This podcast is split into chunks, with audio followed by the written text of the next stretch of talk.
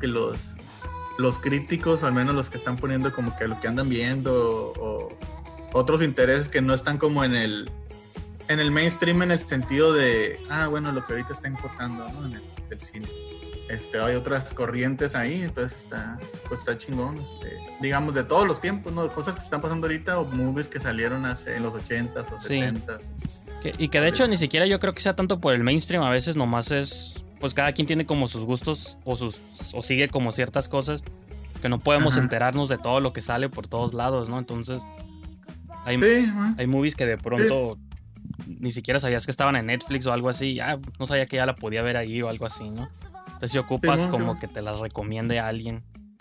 Ándale. Sí, no, me, recomend- me refiero a mainstream como decir, ah, bueno, si compro revistas como el, digamos, el, el American Cinematographer o el o el Sight and Sound o cosas así, que es por lo general lo que leo, ajá, para ver qué es lo que anda saliendo, o el Filmmaker, pues salen cierto tipo de películas, pero pues hay otras, creo que también los críticos o así, pues los cinéfilos, cada que, ajá, como que se meten en diferentes lugares, sí, y digo, ay güey, esta madre, no sabía, ¿no? Como ahorita, no sé si escuchaste estos que están haciendo el treinta y seis Chamber Cinema.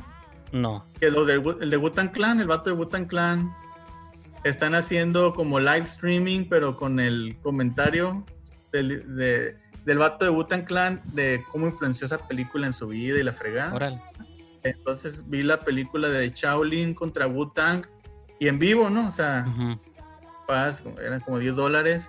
Entonces un vato que tenía la copia original, le, le hicieron el transfer y le hicieron live stream y esa, y esa copia no está en ningún lado, okay. ¿no? O sea, así digitalizada y todo, y el, y el vato explicando cuando la primera vez que ve la movie en Nueva York y estaba morro y, y por eso le puso Wu-Tang Clan a su banda y luego sí, sí. fue al templo de Wu-Tang en China y entonces madre, ¿no? Entonces sí, son como que me refiero a eso, ¿no? Como que, ay güey, esta, esta onda no, no sabía, ¿no? No, y de hecho en Netflix en México hay varias movies, pusieron un chingo de movies de Kung Fu.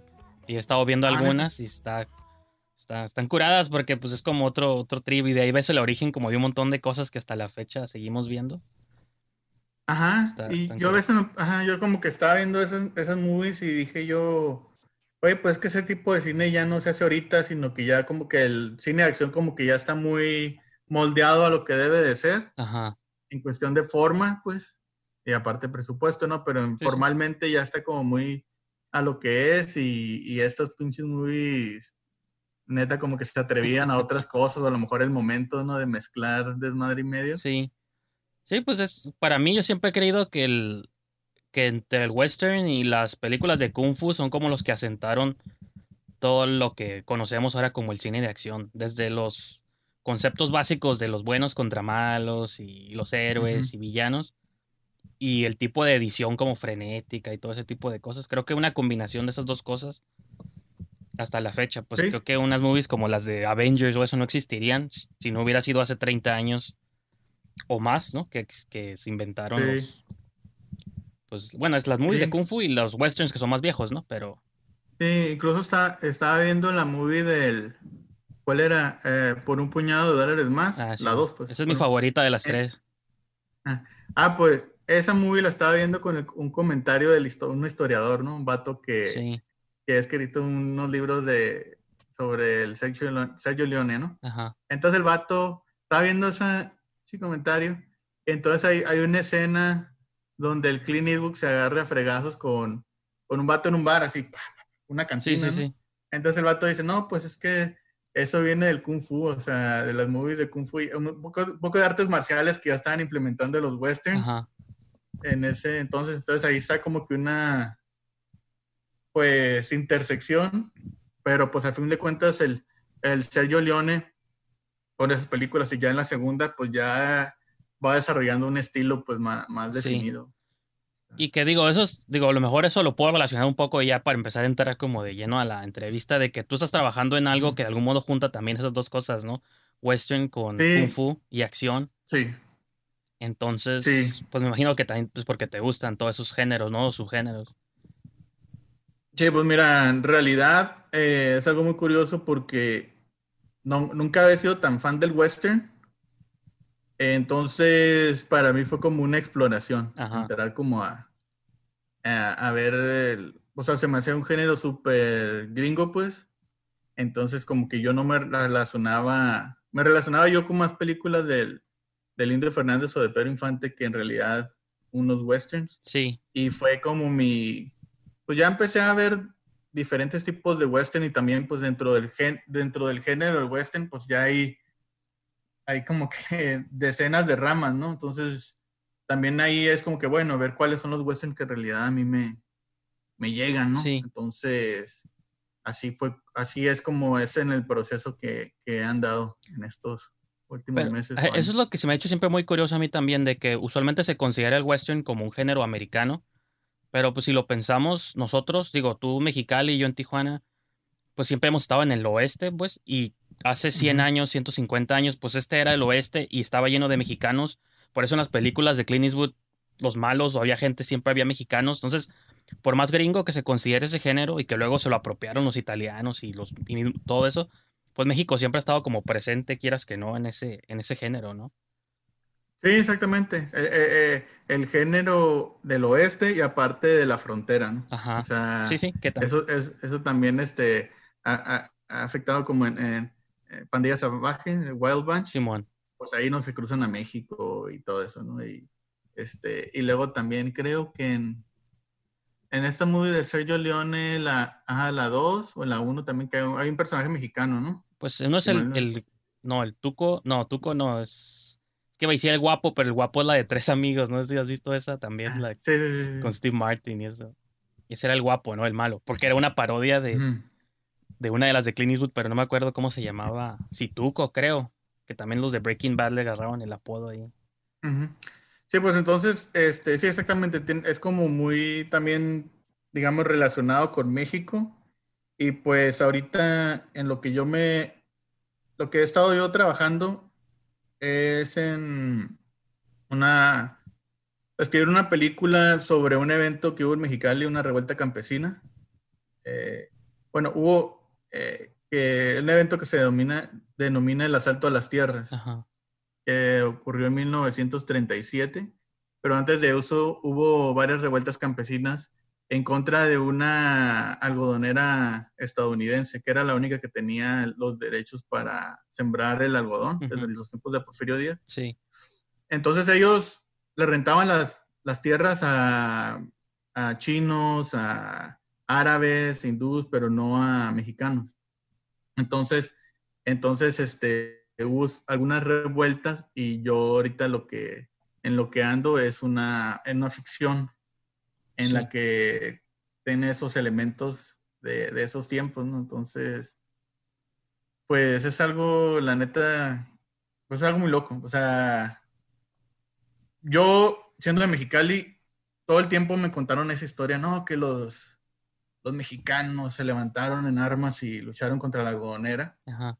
Entonces, cuando yo estaba en esta onda de, bueno, escribir este western, mmm, empecé a investigar, dije, ay, ¿qué tal si lo junto con este hecho histórico, no? Y me di cuenta que en realidad los mexicanos nunca ganaron, pues perdieron esa, esa batalla y, y también habían otras antes que también siempre perdieron. Entonces es como que me interesó más todavía. O sea, o sea estos mmm, insurgentes que, pues bueno, tienen estos ideales de justicia, pero pues no saben qué es lo que va a pasar, ¿no? O sea, no saben que, que, pues a fin de cuentas, pierden la batalla, pero en ese entonces, como ya estaba Lázaro Cárdenas y se estaba alineando con sus políticas de expropiación, aprovechó este evento para, para quitarle la tierra a la algodonera y repartir las herejías entre los mexicanos. Sí. Y es algo muy extraño, bueno, porque pues esto lo vemos, ¿no? O sea, ahorita lo que pasó en Mexicali hace un par de meses con lo de la cervecera Constellation Brands, uh-huh. hicieron una, una consulta este, ciudadana y, y en dos días, ah, no, pues no quieren la cervecera en Mexicali. Claro que ya había años, eh, grupos peleando para que la quitaran o que, pues, que no se llevara el agua de Mexicali. Y bueno, se alinea con las políticas del presidente que entra y aprovecha esa coyuntura para, para hacer algo, ¿no? Pero bueno, eh, en realidad la, la película que, que estoy planeando es más eh, en el sentido de, de cuando tú tienes un ideal y qué tanto estás dispuesto a, a arriesgarte para, para que se cumplan, ¿no? Tus uh-huh. ideas o para lograr tus objetivos. Y por ejemplo, y digo, y sin spoilear obviamente la trama, me imagino, porque el chiste es que la veamos eventualmente cuando exista, este, ¿te vas tú como por una aproximación realista de, de la historia? ¿O es un poco medio Tarantino el rollo de que puedes hacer lo que quieras con la historia y no pasa nada porque es la versión de Miguel Núñez de la historia, ¿no? De los eventos, cómo sucedieron. Sí, uh, sí, va a ser así. O sea, va a ser una... Por eso mismo desde el principio eh, me planteé hacer una ficción. Ajá. No quería eh, estar como sujeto a... Ah, bueno, es que uno de los, por ejemplo, uno de los revolucionarios, no, insurgentes. No, Hipólito Rentería era así, no se miraba así. No, que ese día el vato no hizo tal cosa. No, no, yo quería como una... Simplemente utilizar los elementos que había, porque pues estamos contando una historia más, más amplia, más general en, en muchos sentidos. Sí. En ese entonces también estaba la época de la Gran Depresión en Estados Unidos, entonces había muchos repatriados o más bien deportados mexicanos de Estados Unidos a, a México, muchos llegaron allá a Mexicali, entonces como que Como si, a mí, la verdad, el contexto de todo esto me interesaba muchísimo más que la misma historia de, sí. de retratar el hecho histórico. Entonces, sí, también por eso me he enfocado más que en que sea una película de género a más a, a, a una película de época. No, y lo triste quizá de todo es que nos damos cuenta que el, aunque ha pasado cien años, no ha cambiado nada. O sea, sigue siendo, sigue existiendo como las protestas, las quejas contra, de, contra gobernantes, o sea, el... el el cuestión de la migración o la discriminación, eso es como, digo, lo emocionante pero lo triste al mismo tiempo, ¿no? De que estos temas que tú lo estás situando en un contexto histórico en el western, pero podrían uh-huh. ser del dos mil veinte todavía, ¿no? Y eso, pues, está mal, sí. O sea, está interesante, pero también está trágico, ¿no? Sí, es, o sea, sí, es, es una tragedia. Eh, al fin de cuentas, el tono que estoy manejando aquí eh, va a ser una comedia negra.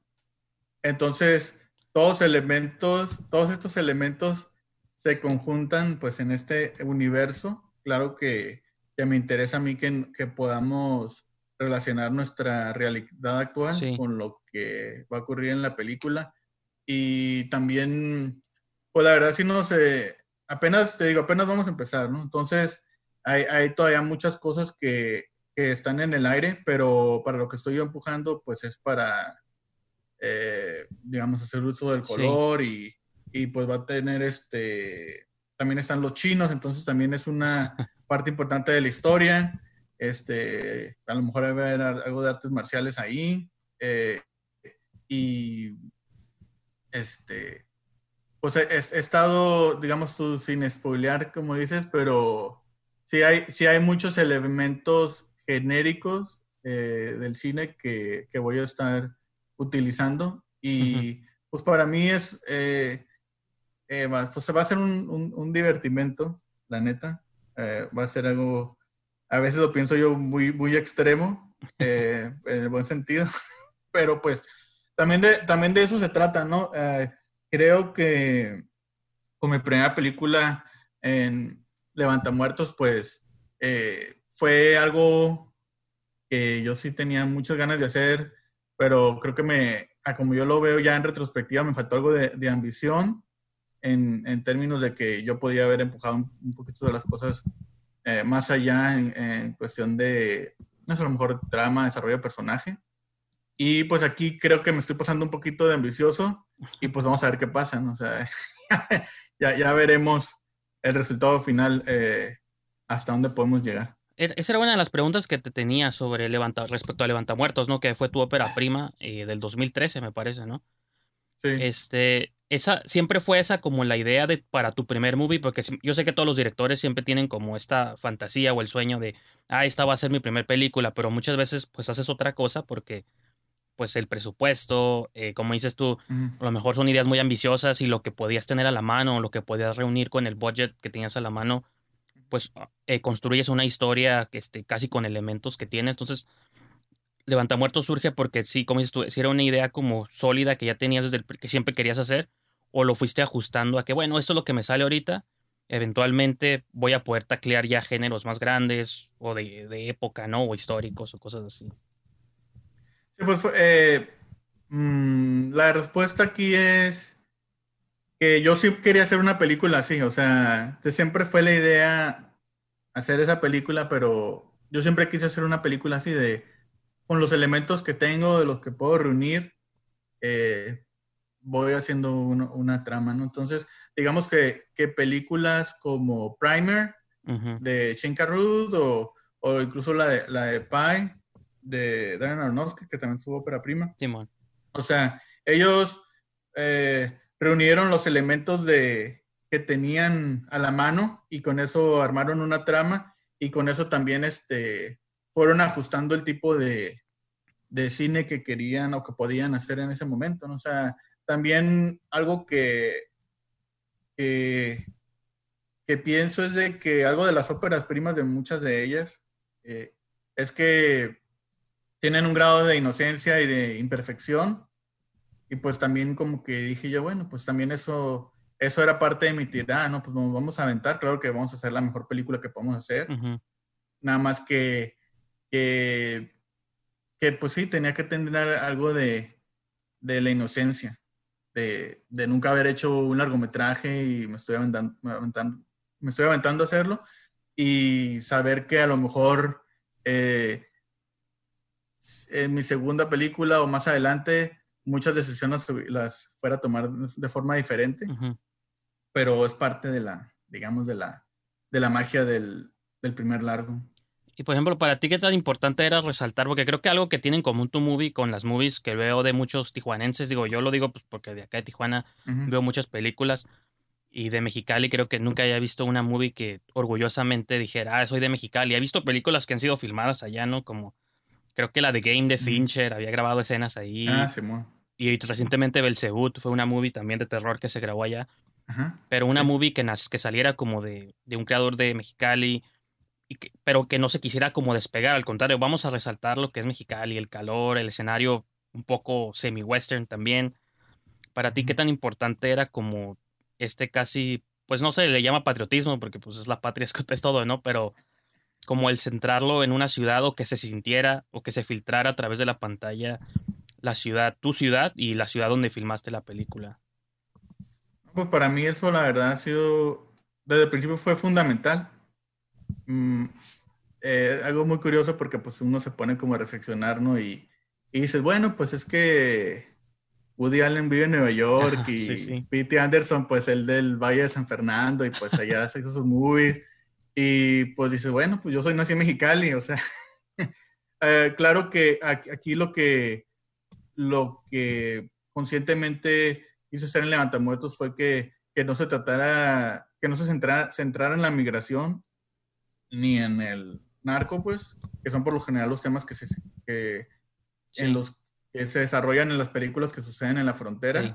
sino que dije, bueno, lo voy a hacer desde el punto de vista de que alguien que vive allí y que estos temas están como alrededor, pero no es la vida central de la gente. Ajá. Este... Y, y si no, para mí era, era fundamental ser así súper, súper, súper regional, lo, lo más que me pudiera apegar, por eso eh, está el calor y las caguamas. Que eso acá también nos identificamos, ¿no? Que es la, la ventaja de que digo, ah, mira, es Mexicali, pero todo, todo eso acá está. Sí, exacto, exacto. Y, y, y, y ya, y digamos que en eso en todo el norte de México, ¿no? Ey, pero sí, de hecho. Es, es, para mí eso ha sido fundamental. Eh, también es como una casualidad, pero ya en otro sentido, que todo lo que me estoy enfocando ahorita para, para hacer en Hombrecito, que se, así se va a llamar mi próxima película, es también todo así súper apegado a Mexicali. Y pues espero que por ahí se siguen, si, si, si siguen caminando otros proyectos. Tengo incluso otra historia para hacer así todavía más, todavía más cachanilla que Levantamuertos, o sea, ya al extremo, pero... Pero no sé, es como, pues es lo que, no solamente es como lo que uno conoce, pero creo que, creo que a mí me gustan mucho las particularidades en el cine. Uh-huh. Y aparte que, que, pues no sé, siempre he tenido como una, un amor hacia lo local. O sea, bien raro, pero pues bueno, yo tengo mis listas de, mis bandas favoritas de Mexicali. Sí, sí. Eh, cuando vivía allá, este... Mis, iba a las luchas eh, en las arenas, pues ver a los luchadores locales y los seguía y así, ¿no? ¿Ya no vives en Mexicali? No, ahorita estoy en Riverside. Ah, okay. Tengo rato viviendo acá en Riverside, pero, pero pues voy y vengo. Sí. Este, pero te digo, no sé, como que he tenido algo así como por lo local, pues, o sea, yo seguía a los luchadores de allá y, y a la Arena Coliseo, a la Arena Nacionalista, también había otra arena que se llama Arena Mexicali. Uh-huh. Pues yo iba nomás, sí, aficionado a grabar y Es, es algo, no sé, como que se te da sentido de pertenencia. Claro. No sé, algo, algo, hay algo ahí. No, y está suave cuando lo hacen, por ejemplo, ciudades de las que no hay como un imaginario fílmico muy grande. Por ejemplo, como dices tú, Tijuana, yo la he visto, o sea, es como cada vez que veo una movie que va a estar ambientada en Tijuana, este, como que digo, ah, ya me estoy preparando que voy a ver algo de, de migración, de prostitución, violencia, o sea, siempre uh-huh. es... Incluso Netflix ya empezó a producir cosas sobre Tijuana y es lo mismo, los clichés, periodismo, uh-huh. eh, la nota roja, la, incluso la serie esa que sacaron de Tijuana no me gustó porque uh-huh. otra vez es, es lo único que podemos exportar de esa ciudad, ¿no? Entonces me gusta cuando uh-huh. hay gente que quiere contar otras cosas, pero de algún modo pues Tijuana ya tiene como su imagen internacional y nunca la vamos a poder borrar al parecer, ¿no? Pero cuando vemos movies hechas en otras ciudades que a lo mejor no han sido tan explotadas en el cine, pues a mí me emociona y creo que Mexicali es una de ellas, a pesar de que, pues, digo, está tan cerca, pero en el cine, el cine como un eje central, pues es muy rara vez que la veamos y no es que, no sé, antes de tu movie, cuál haya sido la última película que todos haya desarrollado ahí, si es que existió una, a lo mejor fuiste la primera, ¿no? Entonces, no sé, digo, no sé, a lo mejor tú sabes más sobre eso o no. O... Eh, creo que había algunos intentos de hacer largos, pero no sé si alguna vez se distribuyeron. Creo que a lo mejor algunos sí se grabaron, pero no, a fin de cuentas no salieron como, no se distribuyeron, no sé si se terminaron. Y pues la verdad mi, mi, mi esperanza era que, ah, bueno, salió Levantamuertos y que otros cineastas ahí de Mexicali también sean sus películas, ¿no? O sea, hay muchos egresados de la, de la carrera de medios audiovisuales. Y dije, ah, bueno, pues está chido. O sea, ellos están haciendo sus cortos, también tienen sus peculiaridades eh, regionales. Pero pues también es, eh, sé que algunos ya han escrito algunos, escrito algunos largometrajes, más no se han producido, ¿no? Sí. Entonces, pues bueno, o sea, ahorita, por ejemplo, eh, la película que vamos a hacer, Hombrecito, pues como es una película de época, ambientada en otro tiempo, no es algo que yo pueda como agarrar la cámara e irme a grabar ya, así como algo similar a Levantamuertos. Sí. Entonces, pues he seguido como más como el proceso, ¿no? De, bueno, aplicar los fondos de... Pero, de Fidecine, sí. Estar aquí en talleres de guión y de dirección en Los Ángeles y también para ver si conseguimos financiamiento. O sea, es como que ha sido como un proceso uh-huh. más eh, convencional. Sí. Y pues sí lo hemos logrado. Pues o sea, ah, yo, no me acuerdo si fue el año pasado o hace dos años, digo, luego el tiempo pasa de volada. De que yo vi una publicación de IMCine, ¿no? De Fidecine, de que Hombrecito era una de las películas que iban a ser apoyadas. Eh, no sé si comenzó ya ese proceso o o cómo funciona ese proceso, si desde que te lo aprueban entras en producción o, o hay como otro filtro intermedio que, que no conocemos, por ejemplo, los que no estamos en ese área de, de producción de cine. Sí, mira, ah, bueno, bueno, te voy a explicar. Eh, Fidecine, eh, eh, alguno de los de las objetivos que tienes es funcionar como un dinero semilla, Entonces, por ejemplo, tú, por ejemplo, tú puedes decir, ah, bueno, mi, mi presupuesto es de veinte millones de pesos, por decir algo, pero no tenemos nada o tenemos poquito o, con lo que tenemos, y si nos dan el Fidecine, luego y con este ya, ya, ya, pues ya completo la mitad de mi presupuesto casi, y entonces vas y aplicas a otros fondos o tocas otras puertas para completar el, el presupuesto. Claro. Entonces, en eso es lo que, en lo que hemos estado estando, en lo que hemos estado trabajando este último año. O sea, nos aplicaron hace, nos aprobaron, perdón, hace casi un año, y luego te dan ellos un año para juntar toda la feria, ¿no? Entonces, uh-huh. eh, en eso, en eso en realidad es en lo que nos hemos estado moviendo este, este último año, ¿no? Entonces, estamos cerca de, lograr, de lograrlo, y ahorita como la fecha límite para meter todos los documentos de consolidación del presupuesto es a finales de julio. Claro. Entonces, and, ahorita eh, yo y otros camaradas andan en friega, pues, acompañando todo sí. eso, ¿no? Y, por ejemplo, para es, poderlo meter. Y esto, este rollo de, de la cuarentena y todo, ¿afectó un poco ese proceso? ¿Te extendieron algún deadline o algo así? Porque, pues, todo se detuvo en estos momentos, ¿no? Incluso, también como parte de esta pregunta sería esta nota que estuvo hace una semana sobre la posible desaparición del Fidecine. ¿Cómo la recibiste? ¿O pudo haber afectado tu proceso también? ¿O, o eso no? Porque como ya fue de años pasados. Sí, pues mira... Sí afectó la cuarentena, porque nosotros íbamos a aplicar al Eficine, a otro fondo, uh-huh. pero al fin de cuentas, las empresas que estaban con nosotros como para apoyar ese tipo de fondos, eh, echaron para atrás de último minuto porque llegó la cuarentena sí. y simplemente no podían operar, ya estaban operando como en términos de, ah, es que, que tenemos que apoyar a estos otros departamentos, ¿no? O sea, no se podían entretener con nosotros, que era casi como... entre favor y simplemente pagar impuestos por medio de una producción de una película. Entonces, eso se, se vio afectado, y, pero pues no te extienden ningún deadline, ¿no? O sea, eso es... Sí, sí. Te dan hasta, hasta tal fecha y ya, o sea, nosotros, yo tengo que entregar un reporte mensual y pues bueno, tuve que decir lo que pasó, ¿no? O sea, bueno, o sea, tal mes tenemos, tenemos estas empresas y pues bueno, esto pasó, ¿no?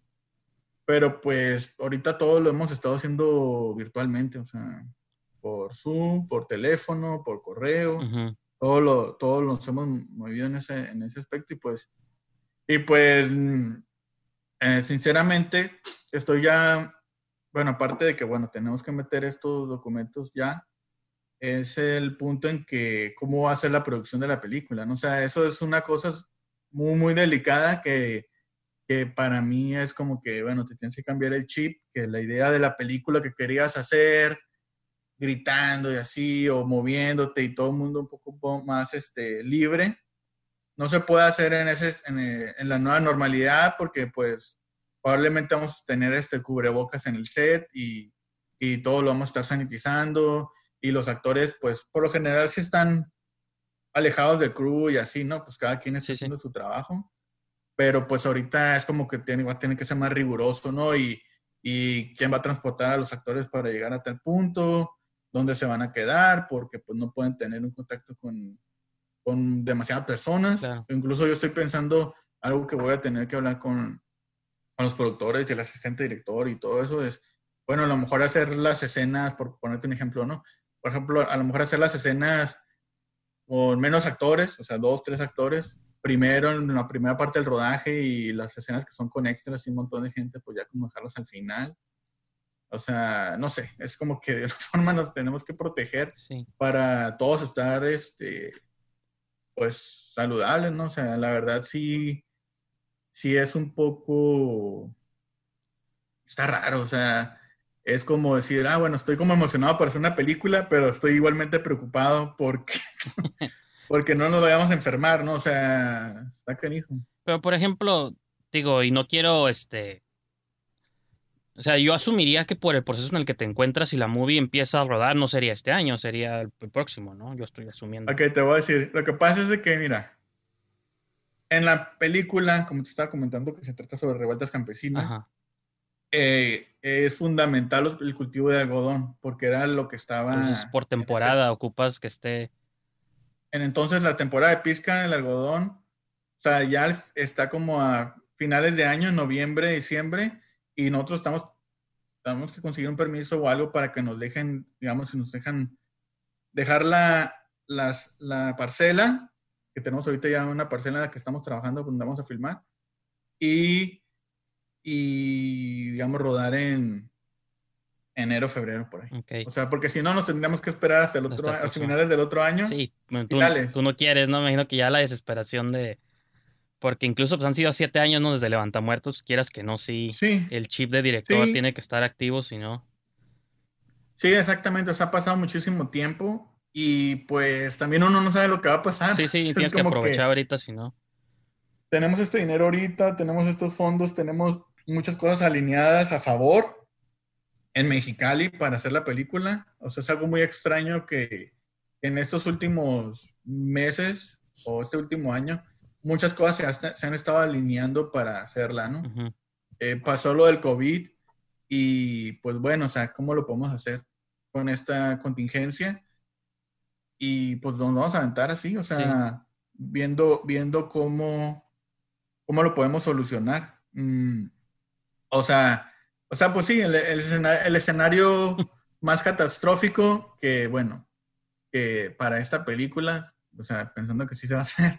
es este eh, pues filmarla un año y medio de, de ahorita, ¿no? Sí. O sea, no, y, es, y, pero ajá, no, no, yo no, yo no quiero. No, sí, me imagino, y, y, y ajá, yo digo, me imagino y estoy de acuerdo en todo lo que planteas, ¿no? De que hay que aventarse ahorita porque no sabemos, pero como yo estaba pensando, digo, no, si todavía falta como un año, pues a lo mejor todas estas restricciones ya no son como tan necesarias ahorita.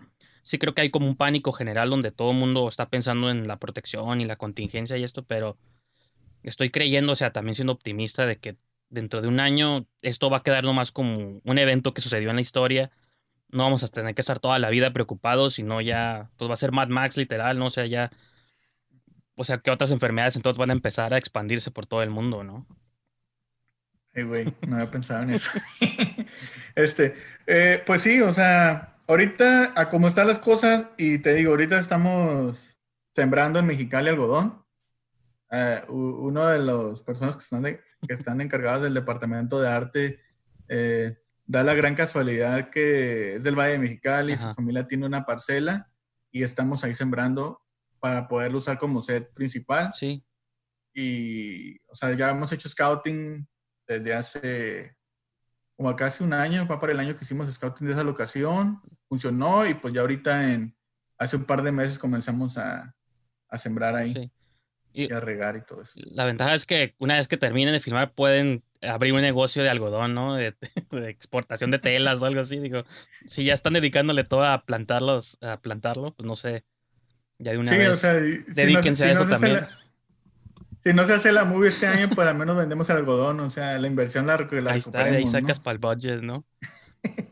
Este, y lo mejor, bueno, vamos a regresar a lo mejor un poquito un flashback al pasado, porque uno de los detalles más interesantes que descubrí, digo, porque pues googleé tu nombre en internet, no te preocupes, no salió nada inapropiado, pero es de que estudiaste un seminario impartido por Werner Herzog, ¿no? Algo así tengo entendido. Sí. Entonces, sí, sí, sí, sí, sí. Es, tengo curiosidad de uno, porque pues soy fan de sus movies. En general, ¿qué aprendizajes tú crees que de esa, de ese seminario o esa masterclass ¿tú crees que te han servido, te beneficiaron tanto para Levantamuertos o para tu carrera pues en general, ¿no? Pues para Levantamuertos, todo, ¿no? O sea, yo salí de ese fem- seminario genuinamente motivado. Eh, también me gustaban las, la, la, las películas de Herzog. Aquí tengo el póster de Strosek. De hecho, incluso en los, en los créditos, digo, nomás para mencionarlo, eh, volví a ver Levantamuertos el fin de semana porque no la había visto uh, desde hace Ay. años. Y en los créditos vi que también agradeces a Herzog y a su... ¿Cómo se llama? El, no, por ahí no te rock, rock, rock Films. Ándale, esa. Entonces... Eh, sí, o sea, mira, mmm, por, por hacerte algunos... Eh, un resumen ahí de lo que aprendí con el Werner Herzog. Éramos sesenta personas, estudiantes, lo que sea, ahí en el seminario de él, de todas partes del mundo. En ese entonces vinieron de Sud- Sudáfrica, Noruega... Bla, bla, bla, ¿y otros mexicanos? Un mexicano más, aparte de yo, que este, Ernesto Anaya, que venía de, de, de la Ciudad de México, y lo tuvimos el seminario en, en New Jersey. Órale. Y algo muy curioso era de que teníamos que mandar un corto de cinco minutos y una biografía, creo que de diez enunciados máximo y ya. Era lo que te pedían. Y lo curioso fue que cuando llegamos al seminario, el, este, Werner Herzog se fue con cada uno de nosotros a decirnos qué, les, qué le había gustado de nuestro corto, ¿no? Órale. Algo así súper raro. O sea, porque el vato no es que tuviera notas y así. ¿Cómo te llamas? Así, ah, oh, Miguel. Ah, sí, mira tu corto que hiciste que en el desierto y la fregada. Y yo, ay, güey, qué curada que este vato, o sea, con todo, ¿no? O sea, lo tenía en la cabeza. Entonces, como que ya te empiezas a, a dar cuenta del tipo de persona que es, ¿no? Sí. O sea, o sea, tú pensarías, bueno, a lo mejor son cosas eh, banales, pero pues como lo hemos visto, en, o a lo mejor tenemos de otras personas, ¿no? De que, ah, Werner Herzog nunca estuvo ni un minuto tarde, ¿no? En su clase, acá era, creo que empezaba a las nueve de la mañana, una cosa así. A las ocho cincuenta y cinco el vato ya estaba ahí esperando para empezar, ¿no? O sea, sí, sí. No es como que la leyenda Werner Herzog y, y tienen que desarrollarse en semi para nada. Y también cualquier persona podía a cualquier punto levantar la mano y hacer cualquier pregunta. O sea, algo súper extremo. Uh-huh. Hasta por decirte a alguna persona, hey, ¿alguna vez pensaste en, en retirarte o que no le ibas a hacer? O... Y el vato dijo, no, sí, una vez estuve, estaba bien deprimido, me dice, porque... Porque me mandaban mis películas a festivales y hubo una época que ningún festival la quería. Y me la regresaban y ya cayó en depresión y fue una crítica alemana que le dijo, no, tú tienes que volver a hacer películas y todo esto y que el vato lo, sí lo levantó, ¿no? O sea, como cosas así que uno pues no creería, ¿no? Como uno siempre lo ve así como que guerrillero el vato, claro, y claro, que nadie lo va a derrotar, pero pues... Era, lo, era lo, lo, lo bueno de ese seminario, de que cualquier pregunta, ¿no? O sea, también, o sea, nos decía, bueno, la forma de filmar de él, ¿no? Que silencio en el set y todos muy concentrados. Sin celular, ¿no? ¿no? Por ahí escuché también. Sí, no radios, no celulares. El vato hace la claqueta en este, todas sus movies. Eso yo, yo lo intenté hacer en Levantamuertos, pero no... No me salió, pero pues yo es que yo no soy Werner Herzog, pues, sí. Porque pues uno está, tiene que estar súper concentrado, claro, en muchas claro. cosas y toda, toda la claqueta ya me sacaba de onda.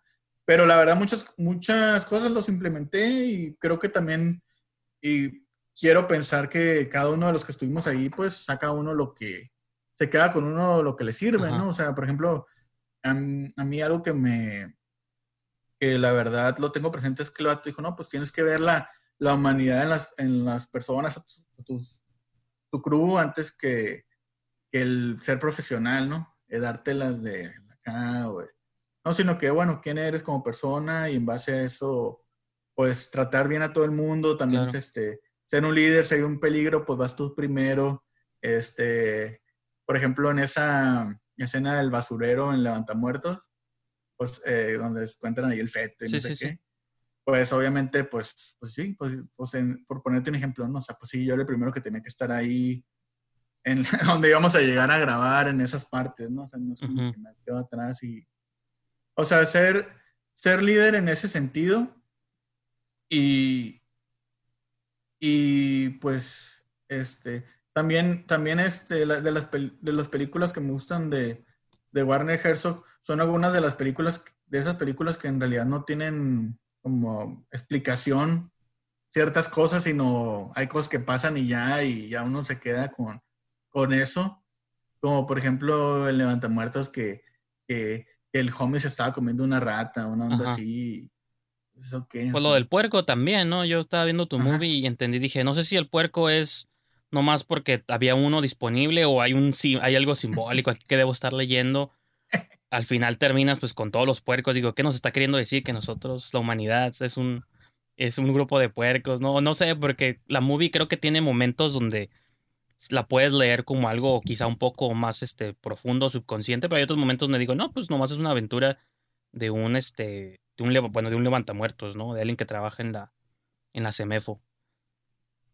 Sí, o sea, sinceramente era eso, o sea, yo dije, bueno, a, a, yo de estudiante había hecho ahí un cortito con, con una tortuga, una... Ajá. Y dije, bueno, bueno, para mi primera movie, lo mismo, ¿no? O sea, me quiero preguntar, ah, bueno, un personaje que sea un animal, ah, no sé cómo salió lo del puerco, pero llegué a lo del puerco mientras estaba escribiendo y, y ya pues me fui con eso hasta la historia, sí. hasta donde me llevó la historia, ¿no? O sea, y sí investigué de que cómo cuidar un puerco y tenía mi libr- un sí. librito, compré de eso. Lo, lo que yo no me acordaba este, era la escena de cuando creen que estaba muerto y luego lo llevan al veterinario.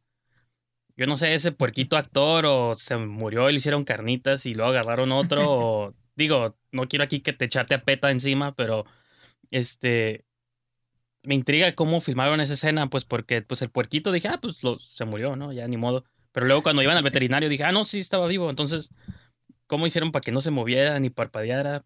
A menos que sea otro, ¿Hicimos? digo, pero pues yo no, digo, yo no creo en esas cosas de protección animal, así que yo no me agüito si... No, hicimos casting al puerco que le decíamos acá, cuéstate a cuando diga acción y sí. cuando diga corte ya te levantas acá. No, no, no, este, en realidad, eh, no, eh, teníamos a dos veterinarios ahí. Ajá. El director del, del hospital veterinar, veterinario de la U A B C y un asistente de él. Eres, son los que lo sedaron. Pero sí era algo acá súper pro, ¿no? O sea, le estaban tomando el pulso y, y le dieron la dosis que era y así. Nos dijeron, bueno, tienen veinte minutos para hacer esta escena, estas escenas. Y las escenas que hicimos en ese tiempo, fíjate, en ese espacio de tiempo fue cuando, sí, que, lo, lo, que está muerto supuestamente, se está muriendo, lo mete a la regadera Ajá. y eso. Y luego la escena cuando el vato se despierta y está dormido con el coche, Ajá. después de que, después de que se echó una chévere. Sí, sí. Ah, pues esa escena la hicimos, creo que fue, no me acuerdo si fue antes o después, creo que incluso a lo mejor esa fue antes porque no queríamos que se mojara el actor, no me acuerdo, porque se iba a mojar en la regadera. Sí. Entonces, en ese espacio en que se durmió el coche, nomás cambiamos la iluminación a que aparecía mañana y que apareciera tarde y teníamos veinte minutos para hacer esa onda, tum, tum, tum, tum, de volada, y ya, y ya fue así, y sí, el coche se despertó ya como si nada, y, y, el, y cuando fuimos al veterinario, era ahí en el hospital veterinario de la U A B C y ellos le suministraron una dosis pues más leve, ¿no? Ey. Y ya, ya con eso. Y, y por ejemplo, la, la idea de, o sea, del, de Semefo, como qué requirió o qué investigación requirió de parte de tuya o de ustedes, los que trabajaron en el crew, como para ver cómo funciona. O no sé si tú ya tenías experiencia o conocías a alguien que trabajaba ahí y de algún modo tenías como, ah, así es como funciona y... Me, me llama la idea, por ejemplo, me recordó como, no en estilo obviamente, pero la película de Scorsese, la de Bringing Out the Dead, ¿no? Como esta idea de lidiar con alguien mm. que su trabajo pues es trabajar con muertos, ¿no? Y que, pero que eso requiere, imagino yo, una investigación pues para mínimo, no tanto la veracidad, pero pues para ver cómo se lidia con eso día con día, ¿no? Sí, por ejemplo, yo, yo escribí primero una versión del guión, ¿no? Donde no había hecho una investigación, simplemente... Eh, había unos temas que me interesaban, eh, tomando de punto de partida Mexicali, eh, dije, bueno, los muertos por golpes de calor, ¿qué tal una persona que lida con eso? Para nosotros, no nada más lo vemos como cifras, pero ¿cómo sería este, alguien que le toque ir a hacer este tipo de trabajo, ¿no? Entonces yo escribí la primera versión y ya que tenía mi primer borrador, fui a entrevistar a los del Semefo. Entonces tuve oportunidad de, de entrevistar a varios de los trabajadores. Y luego, más adelante, todavía uno de ellos como que les gustó la idea que sí. traía. Y me dijo, no, sabes que tú cáele otro día y, y platicamos todavía más largo y tendido, ¿no? Y a veces lo grabé con voz. Fue como, me gustaría encontrar esa entrevista. ¿No te, no te dieron un paseo por cuerpos y todo el rollo?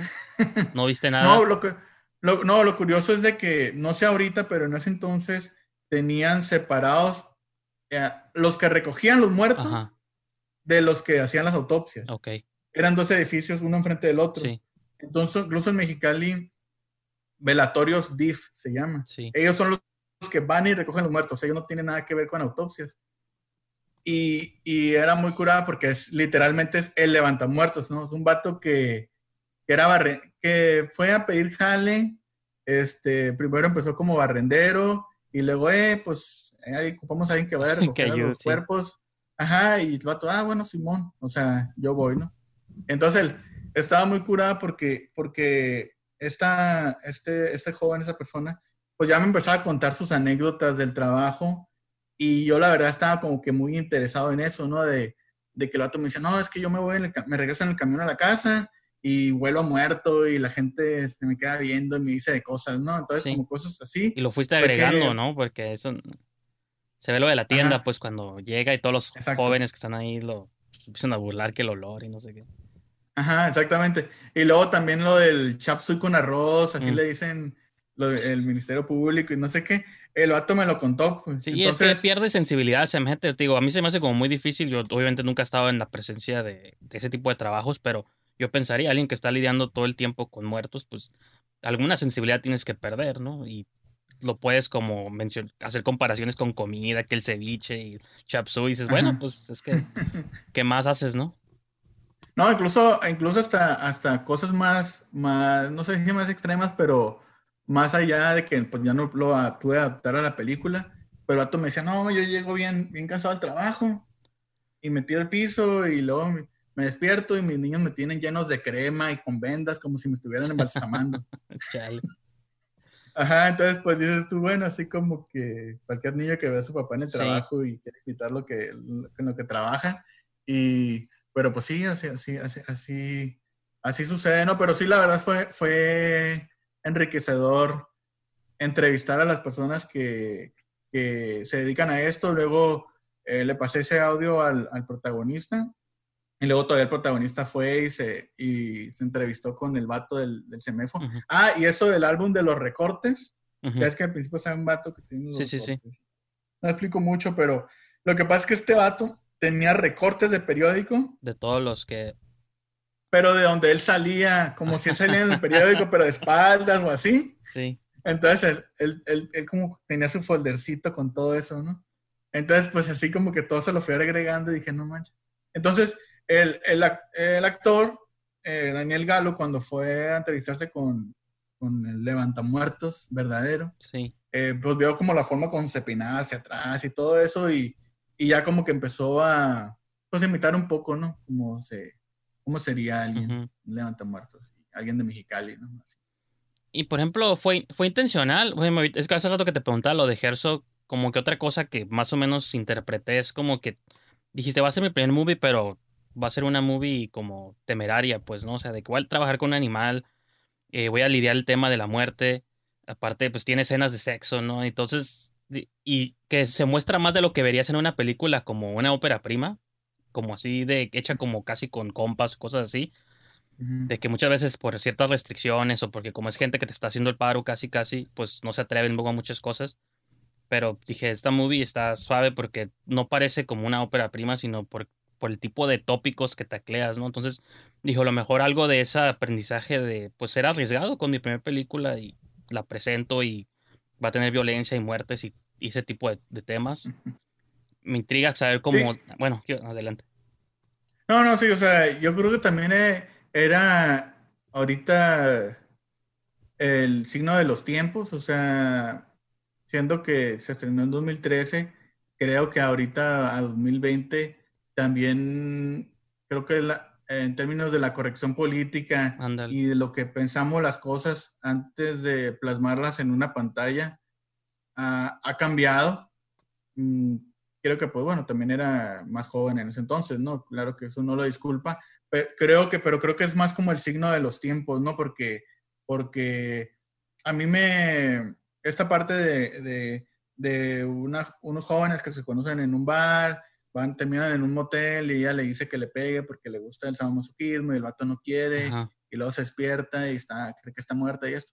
Esto los, eh, es adaptado de, de una obra de teatro de Ángel Nozagaray, ¿no? Entonces, eh, siempre, o sea, yo, la leí, yo la, esa obra la leí como en el dos mil cinco, por ahí, dos mil seis, y, y siempre me interesó esa parte de la obra como para adaptarla en un corto o algo. Cuando estaba escribiendo Levantamuertos, como saltó, ah, bueno, esto se puede adaptar aquí. Y, y creo que ya ahorita a lo mejor la pensaría dos veces para adoptar algo con, el, como, con ese estilo, ¿no? O sea, pero creo que es como un signo de los tiempos. O sea, no quiere decir que no lo hiciera, pero... Es, pero sí. Bueno, incluso quiero decirte, no, en, en ese entonces como que me interesaba mucho el... No, no, no tanto la violencia por la violencia, sino el punto de vista de la mujer en, ese, en esa relación. Fue por eso que también lo, lo seguí, ¿no? No es como que el vato nomás Luego el vato como que sí la quiere conquistar, ajá, pero pues al fin de cuentas pues son, son las son los fetiches de, de ella, ¿no? O sea, sí.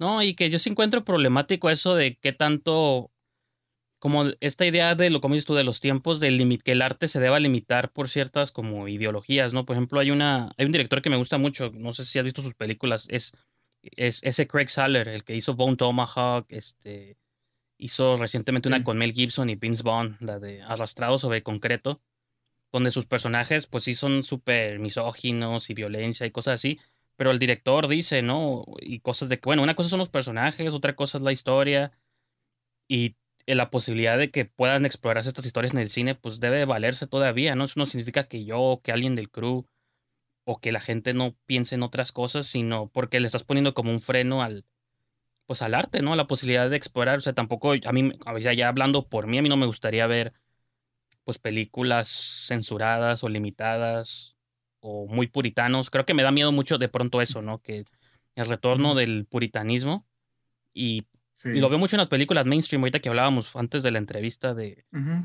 Cuando veo movies como las de Star Wars o Avengers o cosas así, de que ni siquiera ves gente dándose un beso o tocándose las manos, porque ya los, los líderes, los, los protagonistas de películas ya no pueden tener intereses amorosos porque es problemático, ¿no? Cuando antes pues era, pues, era sí. parte de, ¿no? Entonces, no sé, digo, para mí es un poco sí. preocupante, pues. Sí, o sea, mira, yo creo que, que sí lo es, por ejemplo... Pero mira, todo tiene como una perspectiva, ¿no? O sea, sí. si, si tomamos en cuenta las películas de Tarantino, sobre todo la de, por ejemplo, Hateful Eight. Y que también es criticado por eso él mucho, pero pues una cosa es la Ajá, movie. De, de, de, pero mira, desde el principio de la, de la carrera de, de Quentin Tarantino, pues critican, lo han criticado por la violencia, ¿no?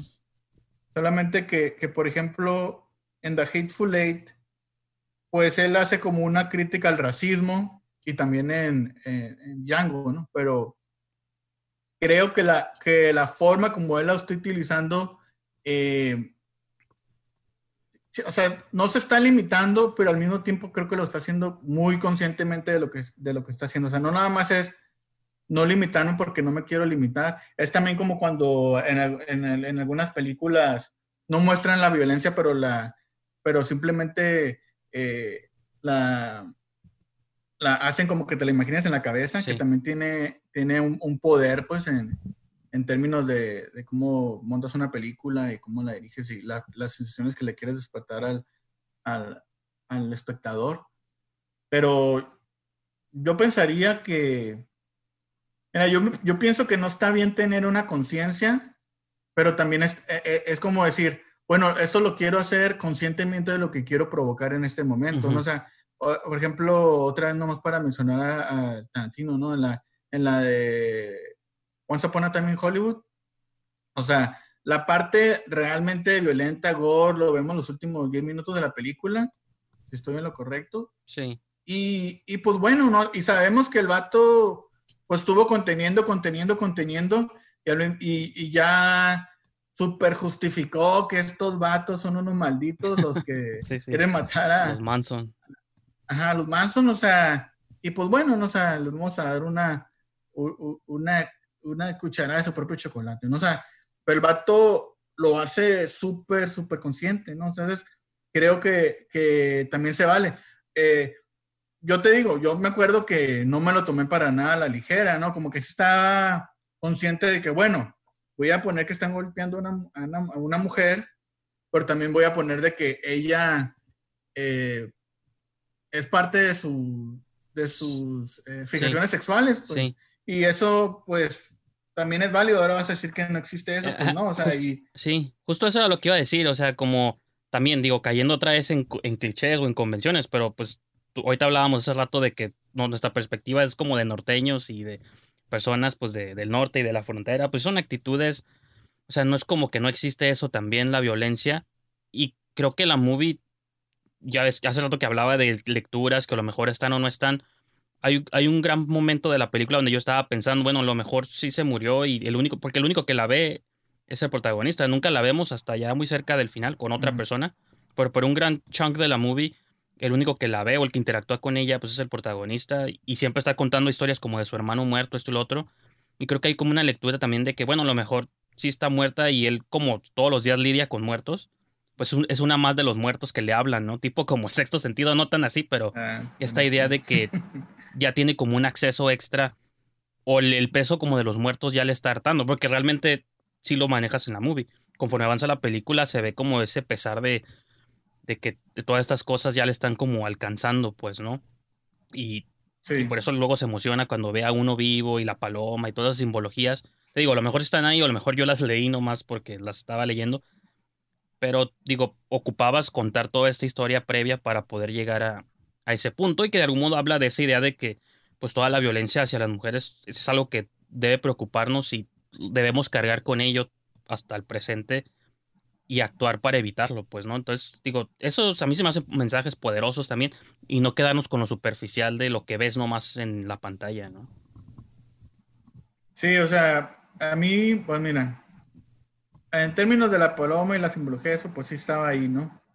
En términos del personaje de Rosa y, y que al último pues lo manda a volar porque se consigue otro vato y así.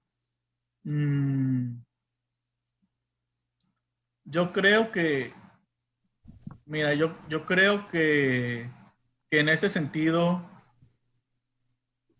pues era el, era el darle poder a la mujer, ¿no? Decir, ¿sabes qué? Pues yo también decido con quién quiero estar. Uh-huh. O sea, si tú, la neta, no, sí, sí, no, no. no, no cumples mis expectativas, pues te, te, man, te mando a volar y ya, o sea, aunque seas un vato que buena onda, ¿no? Y, pero yo creo que Que yo creo que siempre me preocupé por eso, por el, el sentido de que la mujer tenía que tener el poder ahí. Y, y, y creo que sí lo, lo discutí mucho con la actriz, con, con Sofía Félix. Y Sofía Félix, pues también ella... Para mí era muy importante lo que pensara ella, ¿no? Como mujer, o sea, bueno, ¿qué piensas de esto? ¿No? O sea, no, bien, o sea... Ella como... Como, como actriz, sin querer juzgar a su personaje, ¿no? O sea, ella lo entendió desde el principio que era una persona que tenía esta fijación eh, sexual, o fetiche, o como se llame, sí. y, y ella lo interpretó de esa manera sin, sin juzgarla, ¿no? O sea, mmm, creo que creo que se trató de eso en realidad, y, pero pues sí, es, es algo como que quién sabe si lo volvería. Ahorita yo no sé si lo volvería a tocar del mismo tema. Del, o sea, tengo mucho que no, que no veo Levantamuertos. Entonces no, como que ya no he querido pensar en eso porque me da cosa, ¿no? Como que, ay, güey, si vuelvo a ver esta película y, y qué tal si en ese momento pensaba otras cosas, ¿no? Y, sí. Pero es que, claro que, claro que también es que la vi demasiado, ¿no? O sea... No, pues sí, tú le editabas, o sea, viviste años con ella y luego cuando estás en la promoción y todas las funciones que... Digo, estuvo suave que estuvo en cines también la movie. Yo no me acuerdo dónde la vi. La vi en un cine, la vi acá en Tijuana, pero no me acuerdo si fue el dos mil quince, dos mil catorce o... no sé. Estuvo en el dos mil dieciséis. dos mil dieciséis. En el, no, no, perdón, dos mil quince. En el... En el Río. Plaza Río. Ajá. Ahí estuvo. Y también estuvo antes... Estuvo en un en festival. Fascine, Fascine. Ah, entonces Fascine. Ahí la vi. Creo que fue dos mil trece también, me parece. Pues sí, ya, ya tiene ratillo ahí de eso. Y, y curiosamente, la, la está, cuando la estaba volviendo a ver, me volví a dar cuenta como esta idea de las protestas. Lo asocié mucho con las protestas de, de hoy. A pesar de que es una movie de hace siete años, y tú ahorita que hablabas de que las protestas son importantes para ti, digo, esto ya estaba desde Levantamuertos, porque a, a raíz de la muerte de la señora, que se llama María Novaro, por cierto, entonces se me hizo interesante ese guiño ahí. Y, o sea, como la muerte de una persona provoca una protesta contra el gobierno, ¿no? Contra las instituciones. Cosa que uh-huh. sigue siendo muy vigente ahorita en el dos mil veinte. Y lo que mencionabas al rato, pues de que las... Pro- o sea, parece que algo, aunque sea viejo, sigue pasando lamentablemente. Entonces, como no sé, de entrada el guiño, te digo, ese del nombre y, y cosas que aún siguen estando pues vigentes, ¿no? A pesar del, del tiempo. Sí, o sea, mira, yo, pues sí, desde, o sea, es, es como que...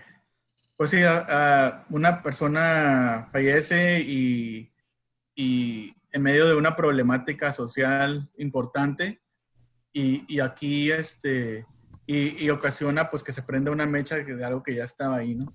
En ese sentido, pues las siempre ha habido protestas por las altas tarifas de luz en Mexicali, porque pues, es un calorón y la gente necesita... Los aires acondicionados, ¿no? Todo el día, en el verano, sí, si no te mueres como el homie. Y, y, y, y esas protestas existen, ¿no? Aquí nomás le agregamos el, la intersección, la ficción Levantamuertos.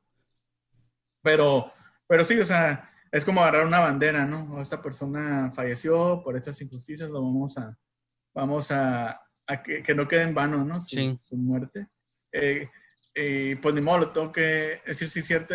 En ese, en, como está planteado en la película, creo que sí hay como un poco de humor negro en, en, en la situación, entre la muerte. Sí, claro, y, ajá, y, eso se entiende, ¿no? El humor negro se entiende, pero lo, la situación se me hizo como muy presente, pues, ¿no? Ajá, y pues, de, ajá, sí, sí lo es. Y aparte, pues, de hablar de Mariano Varo, que pues, eh, para mí siempre... Eh, Pues mira, son dos cosas. Pues como directora, pues sí la, la, la, la aprecio mucho. Y, y dos, eh, pues como suena el nombre, me encanta. Sí, Mariano Varo. Mariano Varo está, estaba, eh, es como un hombre que sí lo quieres gritar, ¿no? Así en una protesta. ¿No, no sabes si ella vio la película ya alguna vez o no? La verdad no lo sé. Nosotros teníamos un, hice como un periódico de nota roja, que era lo que nosotros utilizábamos para promocionarla. No sé si algún día lo viste. No, pues, y no, no me acuerdo. Y por, ahí, por ahí debo tener uno. Y, y, ahí, le, y ahí pusimos una nota, ¿no? De, frente a Mariano Varo por una tarifa justa de luz. Y, se, y supe de alguien que ay, la tenía en el WhatsApp. Ajá. Me mandó una foto, pero no. Nunca pensé. Nunca no sé lo que pensó de eso, ¿no? Sí. Pero, no pues, pero sé que al menos todas las personas que saben de cine les, llama, les va a llamar la atención que esté, que esté su nombre. Y por ejemplo, digo, como hablando de la evolución de la movie. Yo, yo creo, yo sé que la pregunta que te voy a hacer, pues la respuesta va a ser no, pero de que si alguna vez te imaginabas eh, que tu guión iba a tener una nominación al Ariel, pero, o sea, ¿cómo viviste todo ese proceso cuando entra en la categoría junto con otras movies más mainstream? Creo que Nosotros los Nobles y Tercera Llamada eran las otras dos que estaban en guión adaptado, perdón, y que tu película estuviera también ahí, que no ganó, creo, pero este ya la nominación dicen que vale por sí sola. No sé si tuviste chance de ir a los Arieles o desde lejos viste, cómo, cómo viviste esa experiencia. No, sí, sí, estuve allá. Estuve allá en, en los Arieles y, y pues, no, pues sí, no, uno no se espera eso, pero, pero lo, aquí lo, lo, lo curioso, pues, ya que te nominan y eso, pues es como un, un espaldarazo de decir, ah, qué fregón que están tomando en cuenta, ¿no? Sí. O sea, para, sobre todo alguien que está, de los que estamos afuera de la... de la Ciudad de México, que a fin de cuentas, por una u otra cosa, pues sabemos que, el, bueno, es un círculo muy pequeño el cine en México, y pues todos terminan conociéndose porque, oh, porque tal maestro, que es director, te sí, dio sí. clases en la escuela, en el C U E C, en el C C C, y ahora es jurado del Festival Este, donde también estuvo en película, y, y es jurado del Ariel, y así, ¿no? Entonces, este, lo que te quiero decir aquí es de que de que lo sentí como un espaldarazo, uh-huh. pero también eh, lo que me dio mucho gusto fue que con muchas películas de las que estuve festivaleando ese año, el año anterior a los Arieles, estaban nominadas, entonces estuvo fregón eso, o sea, en, en, esa, en esa ceremonia, de premiación, eh, ganó Quebranto con un mejor documental de Roberto Fiesco, estuvimos también en muchos festivales juntos, No Quiero Dormir Sola de Natalia Berestán, creo que ganó uno o dos Arieles, que fue mejor actriz, Este, y entonces como era eso, ¿no? O sea, cuando ya llegué a, a los Arieles estuvo padre que las personas o cineastas que estuve conociendo en los festivales, todos nos volvimos a juntar ahí y okay. era como ya una, algo más sí, celebratorio sí. que en realidad de quién iba a ganar, ¿no? Como que, ah, bueno, llegamos aquí. Ya para entonces también ya tenía yo un distribuidor y también estaban contentos los distribuidores. Ah, bueno, te nominaron y todo, qué fregón. Uh-huh. Que la distribuidora es Alphaville, ¿no? ¿Ellos sí. te distribuyen en Estados Unidos también o, o no? Porque... Ellos distribuyeron acá, me distribuyeron, estuvo un tiempo la película acá en el cable. Sí. Entonces ellos hicieron como esa conexión. Porque vi que en, inglés, ya... ajá, en inglés se llama Deathstrokes, ¿no? La, la movie. Y te iba a preguntar sí, es que cómo puse... se dio ese título. O sea, si era por la distribuidora o era tú o se lo puso el canal o alguien más le pone el nombre. Creo que le cambié como tres veces en inglés, pero nunca pude encontrar nada que se acercara a Levantamuertos, ¿no? Sí, es. O sea, Deathstrokes y luego que ¿Qué es lo que me puse? Dead of the Ordinary. Alguna vez le puse en un festival. Como que cada festival le cambiaba el nombre cuando te pedían mandarla. Ah, bueno, tu título en inglés, sí, sí. ¿Qué le quieres poner? Incluso creo que me arrepentí de no haberle puesto, ya nomás de pura cura, le hubiera puesto Homie of the Dead. Hubiera, creo que hubiera sido un, como Juan of the Dead, ¿no? Ándale, Juan of the Dead, pero aquí Homie of the Dead.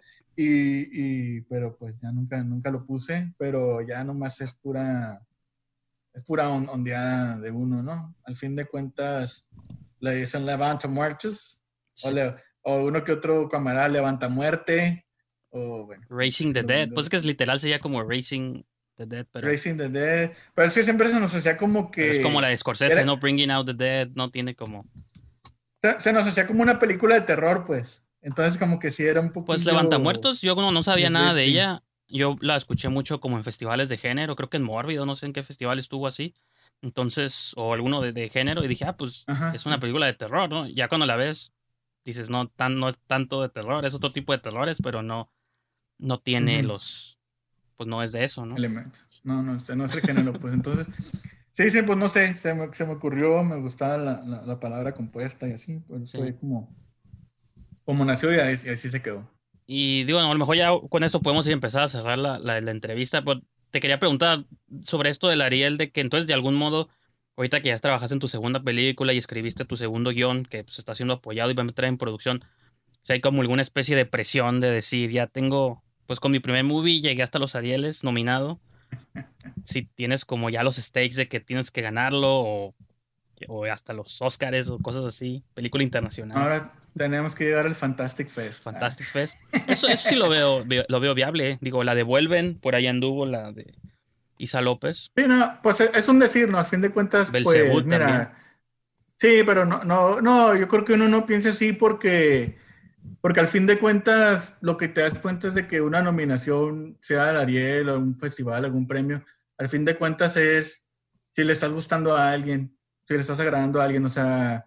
Eh, eh, para estar en un festival pues le tienes que agradar programador o pasas por el filtro de los programadores y eso y, ah bueno, si le gustaste tal programador pues por eso terminaste ahí, ¿no? O sea, y, y si terminaste nominado al Ariel pues bueno, no es porque sea mejor o peor que otros, pues simplemente pues hubo un apoyo ahí, ¿no? Varios votaron y qué bueno que te, te nominaron, ¿no? Por ejemplo, algo, algo que, que sí ha estado ha estado chilo ha estado chilo, chido este que de que a raíz de esa nominación eh, abrieron, no soy miembro de la academia, pero hacen convocatoria cada año para los que quieren votar para las películas que van a ser nominadas al Ariel y después para los que van a ganar. Entonces ajá, yo he estado pues, viendo todas las películas, ¿no? Me mandan El Visionado y, y ahorita que pues que no estoy viviendo en México, pues sí, me, he, he visto así, me, me agarro así hasta de tres, cuatro películas diarias.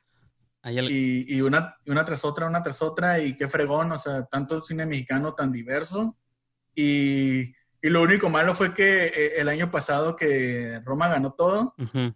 así como que no manches, o sea, yo voté por todas estas películas. Por Museo, a mí me, yo me agüité por Museo porque era una de mis favoritas, Las Niñas Bien también. Y dije, sí, fue el año de Roma porque Roma va a opacar como todas estas pequeñas, bueno, pequeñas entre comillas, ¿sí? Museo y sí, las, sí, sí, pero... Las Niñas Bien son un poquito grandes, pero... se me hacían mejores en muchos aspectos. Bueno, no mejores, pero Roma, pues para mí es gringa, ¿no? O sea, para mí es producción con México, Estados Unidos. Se me hace como injusto que esa película le robara spotlight a movies cien por ciento mexicanas, ¿no? Sí, exactamente, exactamente. O sea, Museo, eh, Las Niñas Bien, eh, Bayonetta, Bayonetta. Este, o sea, son, son películas que, que a mí me gustaron mucho y pues sí, o sea... las vi, lo voté por ellas y todo, y pues, sí, le robaban el spotlight, pero, pero también este, algo, algo que también se, se opaca en cierto sentido es de que, pues ves ahí como una diversidad de este, diferentes signos sí. mexicanos, ¿no? O sea, es, es, está para eso, y pues por Roma como que la gente ya nomás, pues se enfocó como si, Yalitza, eso no es actriz, y, y oh, blanco y negro, siendo que salen películas en blanco y negro mexicanas todos los años, pues, y Y esto, ¿no? O sea, pero bueno, o sea, ya, ya eso también pues es como eh, lo que a lo que le dan difusión, ¿no? Algunos, los, claro. los, los medios. Eh, pero, pero sí, o sea, ha, ha habido muy, muy buenas películas y... Ah, incluso ese año nominaron a De la Infancia, uh-huh. que se había hecho muchos años antes, pero la, apenas la, la sí, sacaron. Sí, apenas había salido. Y la verdad también es una super película, pues incluso también así como que yo dije, eh, ¿por qué no la nominaron a más cosas? O sea, esa, esa es una muy, muy buena película, me gustó mucho. Y que de algún... Y... Sí. No, ¿qué ibas a decir? Ah, no, te digo que ha sido de las ventajas, pues, de haber sido nominado al Ariel, que ahora tengo oportunidad de, de, de ver muchas de las películas, ¿no? Y pues también para este año también ya, ya he visto un buen. ¿Y hay alguna que nos pudieras adelantar, así como una recomendación que no hayamos visto o que vayamos a ver eventualmente? Si es que te dejan o puedes dar el no, título. No, sí, sí. Por, eh, por ejemplo, ¿cuál vi? Eh, Familia de Medianoche, este documental. Ah, pero esa ya salió que... por ahí, ¿no? Creo que está en Amazon o algo ah, así. Pues así como no estoy... No sé. Ah, ok, ok, ok. Pensé pero... que era como de este año, pues, ¿no? Pero sí, está, ah, en, no, sí, sí. está en Amazon, en, okay. en México, creo. Está en Amazon. Sí. Ok, no, pues les recomiendo Familia de Medianoche. Es una muy buena película. Y una película que no la quisieron... Porque digo, para que te nominen al Ariel, tú tienes que eh, mandar tu... inscribir tu película, ¿no? Ajá. O sea, no es como que la academia ve todo el cine, todo que se produce, sino que primero los realizadores la tienen que inscribir. Y una película que no se inscribió, pero la verdad sí la recomiendo, es la de Rencor Tatuado. No sé si tuviste... Ah, no la he visto, pero sí el título lo he visto por ahí dando vueltas. Está en, está en Netflix. Ah, Simón, de hecho es cierto, ahí vi el póster. Uh-huh. Es, está en Netflix y, y pues tiene... Ahí, ahí es, creo que creo que vale la pena. Es un, es un tipo de cine algo diferente, pero también es parte de esto como de muchos cines mexicanos que, que existen. Pues ahorita anda mucho dando vueltas la de Ya no estoy aquí también, ¿no? Que se estrenó en Netflix. Y... Sí, pues no la he visto. No, yo tampoco, pero la, ahí la tengo, la tengo pendiente. Todavía pendiente también. Y creo que de algún modo es como luego del cine mexicano, el cine comercial, o siempre se cree que se hace solo un tipo de cine, pero todos estos títulos que mencionas, pues es como siempre la idea de la invitación de que mantengan este, pues la vista abierta porque pueden ver películas. Y la ventaja es que muchas ya están distribuidas. Digo, tu película de Levantamuertos yo la vi en Cinépolis Click y dije, pues, o sea... Okay. Dije, pues ya se pueden ver, pues, ¿no? Entonces eso es algo que quizá años atrás no se, no se podía. Y pues... Sí, Cinépolis Clip, Filme Latino. Simón. Creo que también anda por ahí. Y ya nomás para... para ¿Sabes qué? Me acordé, no es porque, porque ya vamos a cerrar casi la entrevista. Sí. Al, al principio que estabas hablando de las películas hechas en Tijuana y eso, me acordé de la de los hamsters. Ajá. Que también, pues, eh, es como que algo... tijuanense, pero que no toma toca los temas así de frontera, sí, violencia, sí. etcétera, ¿no? También como si también algo, algo regional y con lo que te puedes conectar, ¿no? De alguien que vive ahí en Tijuana.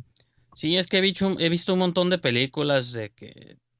Pero no voy a decir los títulos para no crearme más enemigos, aunque ya están mis reseñas por ahí regadas, ya las pueden ver si quieren, ¿no? Pero que no me gustan, o sea, y son situadas en Tijuana, pero es cliché tras cliché y me...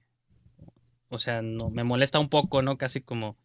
A pesar de que soy como el... También me gusta criticar mucho a mi ciudad, pero siento como esa admiración tipo... este, como decías tú hace rato de Scorsese con Nueva York, ¿no? Woody Allen con Nueva York, de que...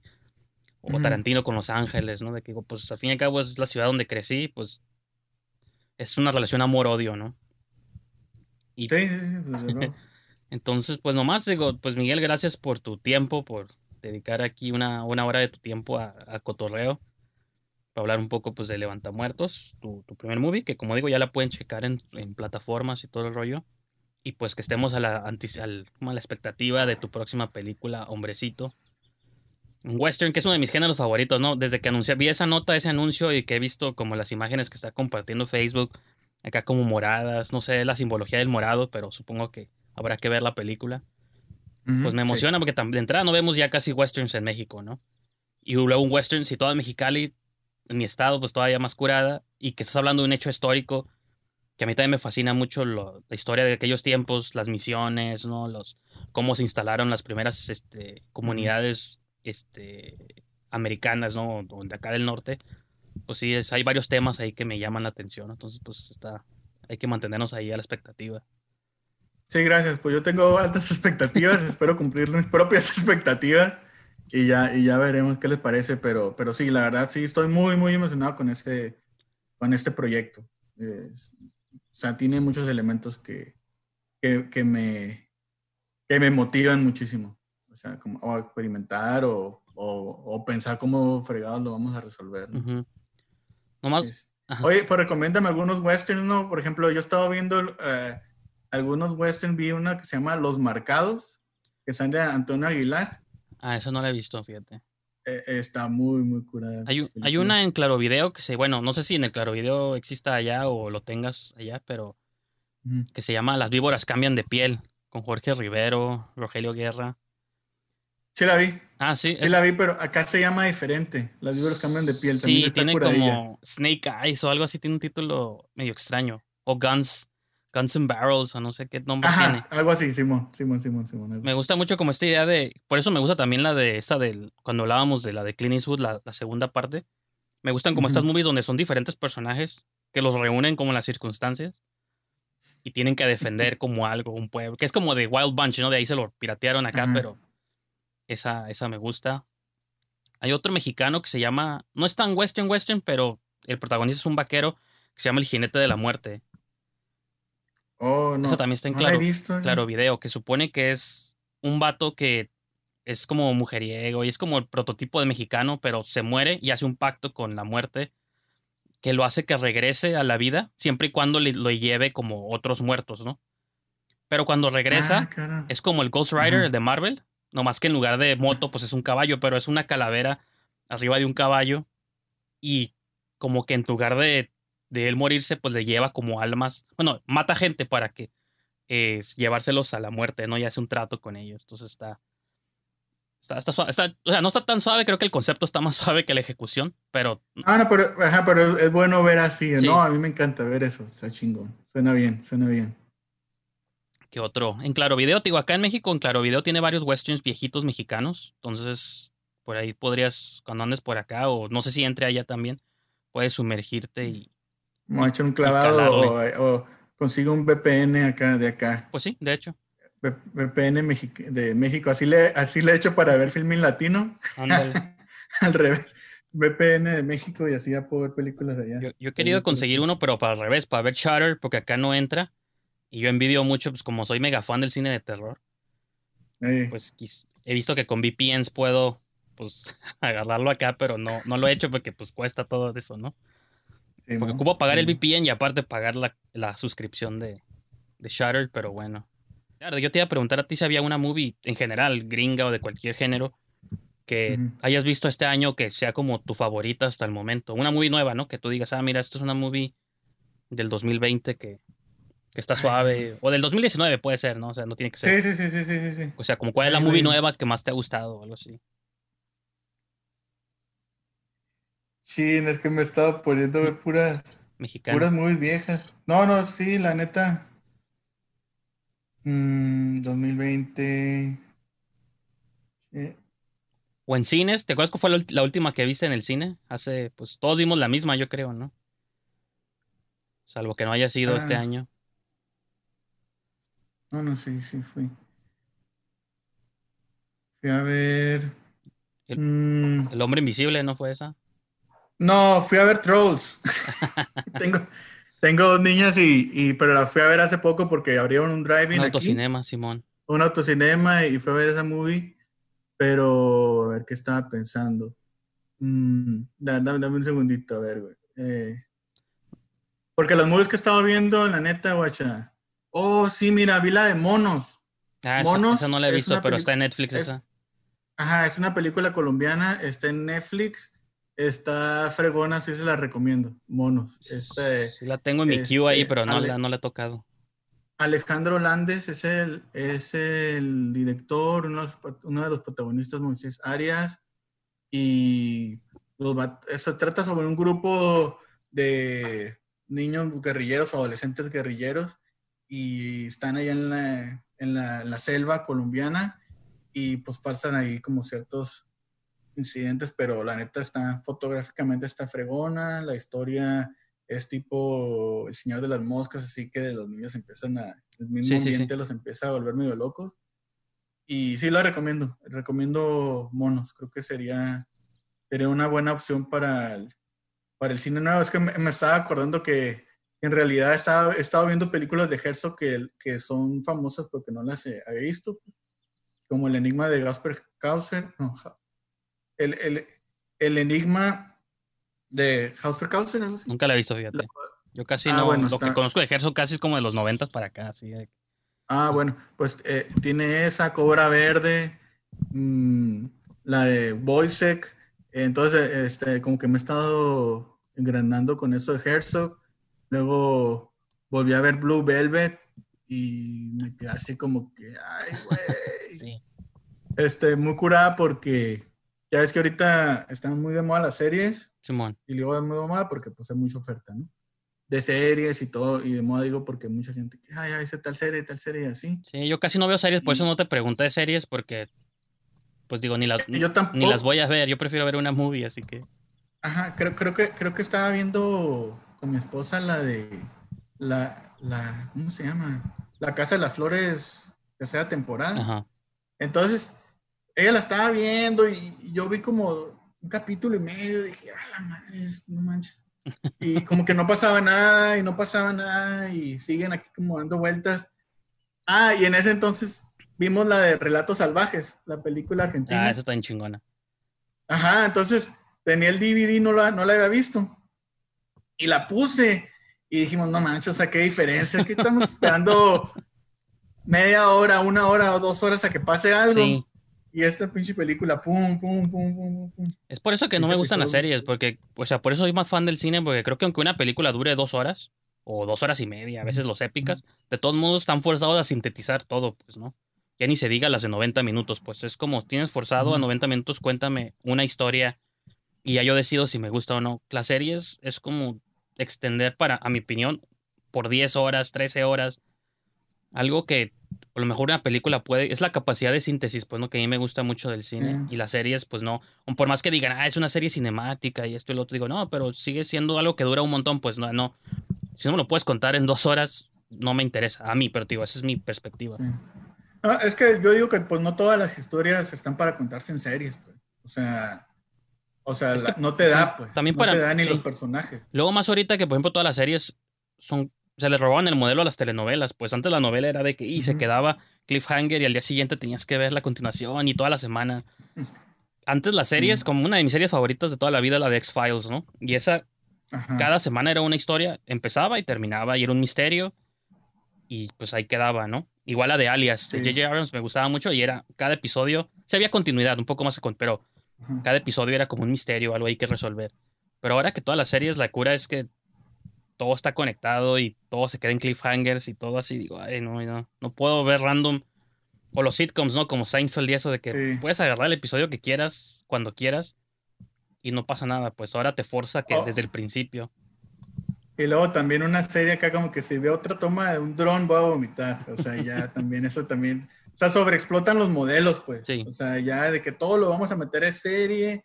y tienes que seguir ciertos parámetros porque obviamente también tienen una estructura que debe seguir una serie, pero pues no todo, no todo te da para eso. O sea, no todas las historias, no todos los personajes están lo suficiente, son lo suficientemente interesantes para quedarte atra- mantenerte atrapado sí, sí. por diez episodios. Y fíjate que curiosamente por eso me gustó la de Star Wars, la del Mandalorian, porque cada episodio era como su pequeña historia.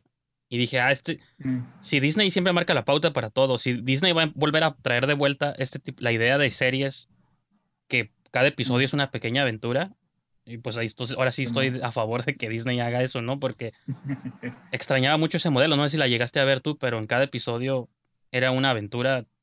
Ah, el Mandalorian hace esto, como cazarrecompensas, ¿no? Acá hace otra cosa, acá hace otra cosa. Sí había como un hilo conductor, pero muy vago, pues cada, cada episodio era su propio... propia misión, y eso a mí se me hizo suave. Un re- me, me trajo flashbacks de ese tipo de series, ¿no? Del pasado. Ah, ok. Sí, pues no, la verdad no la, no la he visto. Mi hija me dijo, papá, la tienes que ver, Ajá. pero pues no. Tú eres hater. Por lo mismo, ¿eres no, anti-Star Wars? No, no, no soy anti-Star Wars, pues vi, vi la, ¿cuál? La última. Ah, pues, la, mira, la, la las movies, ¿no? Las movies. Vi las siete, sí, vi las siete en el cine, nada más por curiosidad. Me cayó gordo que le copiaran al episodio cuatro. Luego... Ya había, ya había, no vi ninguna, y luego ya, ya salió la, la última, la nueve, Ajá. y le dije, Y pues mi hija quería, la quería ver, y yo, pues qué mal papá, ¿no? O sea, tiene once años y qué mal papá que no, le, no la lleva al cine a ver esas películas y pues todos sus amigos la han visto y así. Entonces pues dije, bueno, pongámosle la ocho para tenerle la nueve. Entonces ya las vi, ¿no? Una back to back. Sí. Y, y pues bueno, no sé. O sea, he escuchado que El Mandalorian está mucho mejor. Tengo entendido que está basado en una serie de películas japonesas, ¿verdad? Pues, no? Pues sí, bueno, no, no basado, pero ajá, pues es que es el arquetipo, ya sabes, del héroe solitario, que también tiene en común con el western, ¿no? Los samuráis, el héroe solitario que va de pueblo en pueblo, como Samurai Jack, ¿no? Resolviendo, uh-huh. ayudando, va a un pueblo y ocupan algo, pues les ayuda y luego se va a otro pueblo y les ayuda con otra cosa y así. Entonces en ese sentido sí está como muy japonés el rollo, pero okay. no, es hasta ahí, hasta donde llegan yo creo las, las referencias, ¿no? Ah, pero he escuchado que es lo mejor, o sea, que de todo lo nuevo que ha salido de Star Wars, que ese ha sido lo, ha, ha sido lo mejor. No, a, mí, a mí sí me gustan las películas, digo, yo no tengo bronca, lo, lo admito, a mí me gusta todo, ¿no? Aparte el sci-fi es de mis géneros favoritos también. Y yo no me clavo con que si pues hubo, si, tuvo, si tuvieron como mucho hate las últimas películas, sobre todo las últimas dos, pero yo, yo siempre pongo en mi Letterboxd hablando de, de que yo no, a mí nomás ponme lásers, espadas y marcianos y naves y ya, o sea, pues para mí esos son las movies, ¿no? Poder vivir un rato sí. en un mundo que no es el mío, a mí ya con eso ah. me ganas, pues, ¿no? No ocupo yo que sí. si el personaje, que si mantuvieron continuidad, eso... No, pues mira, yo, yo no soy, yo no me, yo no me calificaría como hater, hater, yo nomás digo, pues no soy fan, entonces creo que, que algo que pasa es que cuando los que son fans de Star Wars así de hueso colorado, pues están como extasiados, ¿no? Uh-huh. Pues está bien, o sea, pero, pero entonces como no conozco, no, no podría yo, este, opinar así a profundidad, este, es como decir... Pues mucha gente le ha mandado al cine a recomendarle películas y llegan así como que, Miguel, ¿por qué me dijiste que ese tipo? Sí, eso es, eso es lo malo. Ha habido movies como la de Clímax, la de Gaspar Noé o Madre, uh-huh. de Aronofsky, uh-huh. que yo salgo emocionado, digo, y pero estas muy no se las puedo recomendar a nadie porque... o la de Suspiria, sí, la sí. nueva que hicieron. Sí, man. sí, sí. De ahí sí, me sí, gustó sí, mucho, sí, pero digo, no, esta movie... Pues no sé quién recomendársela porque nadie le va a gustar, porque es mi estilo de movie, pero no, no es para las masas, ¿no? Sí, sí, sí, sí. Sí, pero pues ese es como, es como que, ya, ah, bueno, yo aquí yo lo que ando es con, el, tengo el, el Criterion Channel. Ah, que otra cosa eh, que debo que, robarme de allá del con V P N. Eso sí, eso sí te lo recomiendo. También he estado viendo algunas películas de Luis Buñuel que no, que no había visto y la neta sí como que digo, no, a la madre, eso está muy, esto está muy chingón. O sea, sí, ahí todo lo que, todo lo que veas de ahí está, está en fregón. O sea, no. Y pues es, eso, yo, pues la neta, mira, yo la neta me meto en trips, o sea, me empecé a ver westerns y así, o me pongo según esta película y, y me meto en trips en realidad, y yo creo que ya que se haga de este, de este hoyo, eh, lo que pasa es que estoy terminando la última versión del guión. Ok. Entonces, ya ahorita en que se haga de este hoyo, pues ya, me, ya espero meterme en otro, ¿no? De, de, de otro túnel como de sí. películas que ver y todo. ¿Y, y te afecta como ver movies... para cuando tú estás escribiendo en el sentido de que te preocupa el hecho de que y me estoy robando como escenas, o no robando escenas, pero de que digas, esto se parece mucho a la movie que vi antier, entonces mejor ya no veo movies porque no vaya a ser que, que me inspire de más? Y, y... No, no, mira, ya, ya es, es, es diferente, ¿no? O sea, depende la, la... Yo creo que en el periodo que estés, o sea, mi movie ya está escrita, o sea, el cien, ¿no? Uh-huh. O sea, está escrita la estructura, escenas y todo, cómo va a terminar, cómo va a empezar y todo. Algo que estaba hablando con uno de los productores y me dijo, ¿sabes qué? Le falta western a esta madre. Y dice, ¿sabes qué? Yo dije, tal que tiene razón. Entonces, yo sí he hecho investigación de western y sobre todo ya he leído, bueno, lo que significan los westerns y cómo cambiaron a través de la historia, ¿no? Entonces, por eso diferentes estilos pero, y temáticas. Pero entonces, ya yo a ir analizando como los arquetipos del western, sí. ya yo poder moldear ciertas cosas porque también uno como, como cineasta, dices, bueno, pues si esta, cosa, si esta película la voy a llamar un western, la voy a decir a cuando vaya, me vayan a entrevistar para Hombrecito, voy a decir, ah, este es un western con comedia y elementos así. Ajá. Pues que sí parezcan, pues, o sea... Ahí donde yo contra, mi contraargumento de eso sería, por ejemplo, una movie que es considerada western es El Topo y pues ahora sí que los de western, no, no sigue como muchos, bueno, sí sigue algunos, pero pues es un western psicodélico, pues entonces yo también creo que el creador o el artista debe tener esa libertad de, está ambientada en el mil ochocientos tanto o mil novecientos tanto, pero es mi versión del western, no, no debo pegarme necesariamente a lo que la gente cree que es un western, y tú puedes decir, pues sí, es un western, porque todos traen sombreros y andan a caballo, pero puede ser una exploración metafísica y como el topo, te digo, que esa movie para mí es un ejemplo claro de que no respetó muchas cosas, hizo su propia historia, pues, ¿no? Ah, exacto, y también es una de mis películas favoritas, eh, el topo, ¿no? Y, y, y lo que haga Alejandro Jodorowsky. Sí. Eh, entonces, eh, eh, sí, nada más que en el sentido de que, de que no vaya a parecer como que nada más una película de época. Uh-huh. Bueno, o sí. Sea, o sea, o sea, sí... aviéntate y aprovecha algunas, o sea, ciertos momentos que ya estaban ahí, se pueden utilizar la convención del, gen, la convención del género, ¿no? O sea, como, como eso. Y también para mí, o sea, genuinamente, si yo hubiera estado explorando y diga, ¿sabes, sabes que esto no le queda a esta película o a estas escenas no le queda? Pues simplemente hubiera desechado la idea de llamarlo western. Pero si yo estoy viendo como cierta riqueza eh, visual y narrativa, digo, ah, pues qué fregón, o sea, digo yo, ah, bueno, mira, estos paisajes se pueden utilizar así, aquí en estos momentos, y también este, contribuyen a la historia y lo que siente el personaje y, y cae dentro del género, uh-huh. O sea, es como, es como a, a, algo, a, algo así, ¿no? O sea, de todas maneras, eh, Hombrecito ya de por sí tiene sus ondeadas, o sea, sí también es como, como medio psicodélico, no sí. tan ondeado como el topo, pero sí, sí va a tener sus, sus rollos así, y... Y, y pues bueno, eso, eso más que nada es lo que, lo que he estado trabajando. El, el western psicodélico creo que es un género también un poco olvidado. Digo, fue muy de su época, ¿no? setentas, sesentas y, y setentas, pero a mí me gusta mucho como esta idea de revivir un poco eso. Ahorita que hablaba de películas que filmaban en Mexicali, creo que hay un western que se llama Zachariah, ¿no? Zachariah, de que fue filmado creo que en los desiertos de Mexicali. Y creo que es un western musical así también. Nunca lo he visto, más que imágenes y clips en YouTube. Pero ese es otro como esas movies que grabaron acá y pues y que era, entraba no, en ese ah, género. Ah, no, pues lo, lo voy a buscar. O sea, que ahí hay el jinete de la muerte. Ajá. Y bueno, yo a lo mejor digo, pues ya te estoy haciendo muchas preguntas, pero... No, no, está bien. Te iba, te está, ahorita que estás hablando del proceso, o te preguntaba yo sobre la inspiración, si también te ayuda, eh, porque por ahí me encontré unos tracks que te, que te están componiendo para la película, ¿no? O, no sé si en uh-huh. SoundCloud o dónde los escuché. Es escuchar, escuchar eso también sí te ayuda un poco como para las secuencias o inspirarte tantito, porque es algo como muy de estos westerns de, de ¿cómo se llama? De Sergio Leone y Ennio Morricone, ¿no? De que a veces el score se, se componía antes de la movie, que uno pensaría que es sí. al revés, primero haces la movie y luego el score, pero él lo hacía como para planear las secuencias más operáticas de la película. Entonces te pregunto si de algún modo también te está funcionando de esa manera, de que escuchando las piezas que te están componiendo te ayuda a darte como un panorama de cómo se va a ver y cómo lo vas a filmar y todo eso. Eh, Detective Brijandes, haciendo su labor. Pues tengo que... No, está, ahorita tenemos que está. hablar de Viena en The Phantoms también, pero ya que me contestes mi Andale. pregunta. Ándale.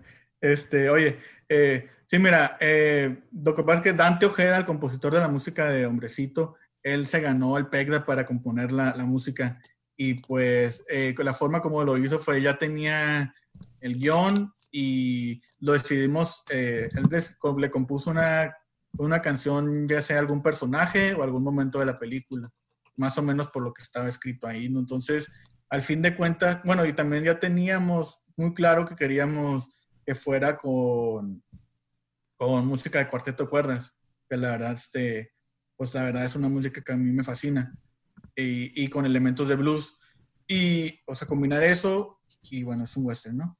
Entonces, eh, ahorita, incluso en esta última pasón de que le estoy dando el guión, ella ha estado escuchando eh, lo que compuso antes. La verdad, compuso demasiada música. O sea, creo que tengo más de una hora fácil, Arran. hora y media de música que este vato se puso a componer. Entonces, él lo que hizo fue que hizo la partitura, la mete a un programa, le, le asigna instrumentos, y entonces así ya la puedo escuchar, digo, porque yo no soy, yo no soy músico, pues no podría yo leer la, la partitura. Pero entonces, eh, yo pues me la imagino, y también ya de toda esta música que hizo Dante, eh, lo que estaba hablando con él el otro día, es de que, a como estaba escribiendo, yo digo, ah, estaba para aquí, estaba para allá. Yo, yo sin ya ver los sí, títulos sí. de cada track. Y también algunos digo, bueno, a lo mejor esta no va a quedar en la película, o quién sabe. Pero, pero hay ciertas que digo, no, a huevo, esta tiene que ir. O sea, es exactamente lo que, lo que yo siento. Además de que, que lo que tenemos ahorita, pues es una simulación de computadora que se escucha bien. Pero pues obviamente yo me estoy imaginando pues el feeling ah, que okay, le da un cuarteto okay. de cuerdas y, y, y también el, eh, los elementos del blues que le queremos inyectar ahí a, a la interpretación. O sea, eso, eso también este, va, a ser, va a ser algo, un proceso muy fregón. O sea, es una, a mí, pues mira, que, que tengo, pero los cuartetos, sí, sí. que, que estos vatos, este, cada disco es como que otro universo y... y Y pues eso es, ¿no? O sea, es, es crear algo muy particular y la verdad, un cuarteto de cuerdas tiene como mucho que, que ofrecer y, y, y que añadirle. Y también de la música de la película, algo que he estado escuchando yo como que me alimenta así como la imaginación, es el, el blues de los años treinta y así. Órale. Este, Robert Johnson y eso. Entonces es como que me pongo, me pongo a escuchar esas rolas y digo, ah, bueno, eso es como el feeling, aunque era como el delta de, de Mississippi y todo sí, eso. Sí, sí. Pero bueno, es la época acá en Mexicali. Sí, y estaba cerca y... de los tiempos de lo que se ambienta la movie. Entonces eso tiene sentido incluso, ¿no? Sí, sí, sí, exacto. Entonces, sí, o sea, la verdad, eh, el, la verdad que el proceso creativo eh, sí es fascinante. Pues te lleva como en muchas, a muchas vertientes, ¿no? Uh-huh. Y eso que para mí, esto no ha comenzado, ¿no? O sea, apenas estoy con León y estamos tomando algunas decisiones de locaciones y eso. Pero, o sea... Bueno, tengo en mi mente, pues, en mi cabeza algunas cosas que quiero, que quiero lograr y todo eso, pero, o sea, nos queda, o sea, como que estamos apenas al, sí, sí. llegando al, al principio para empezar a correr el maratón. O sea, uh-huh.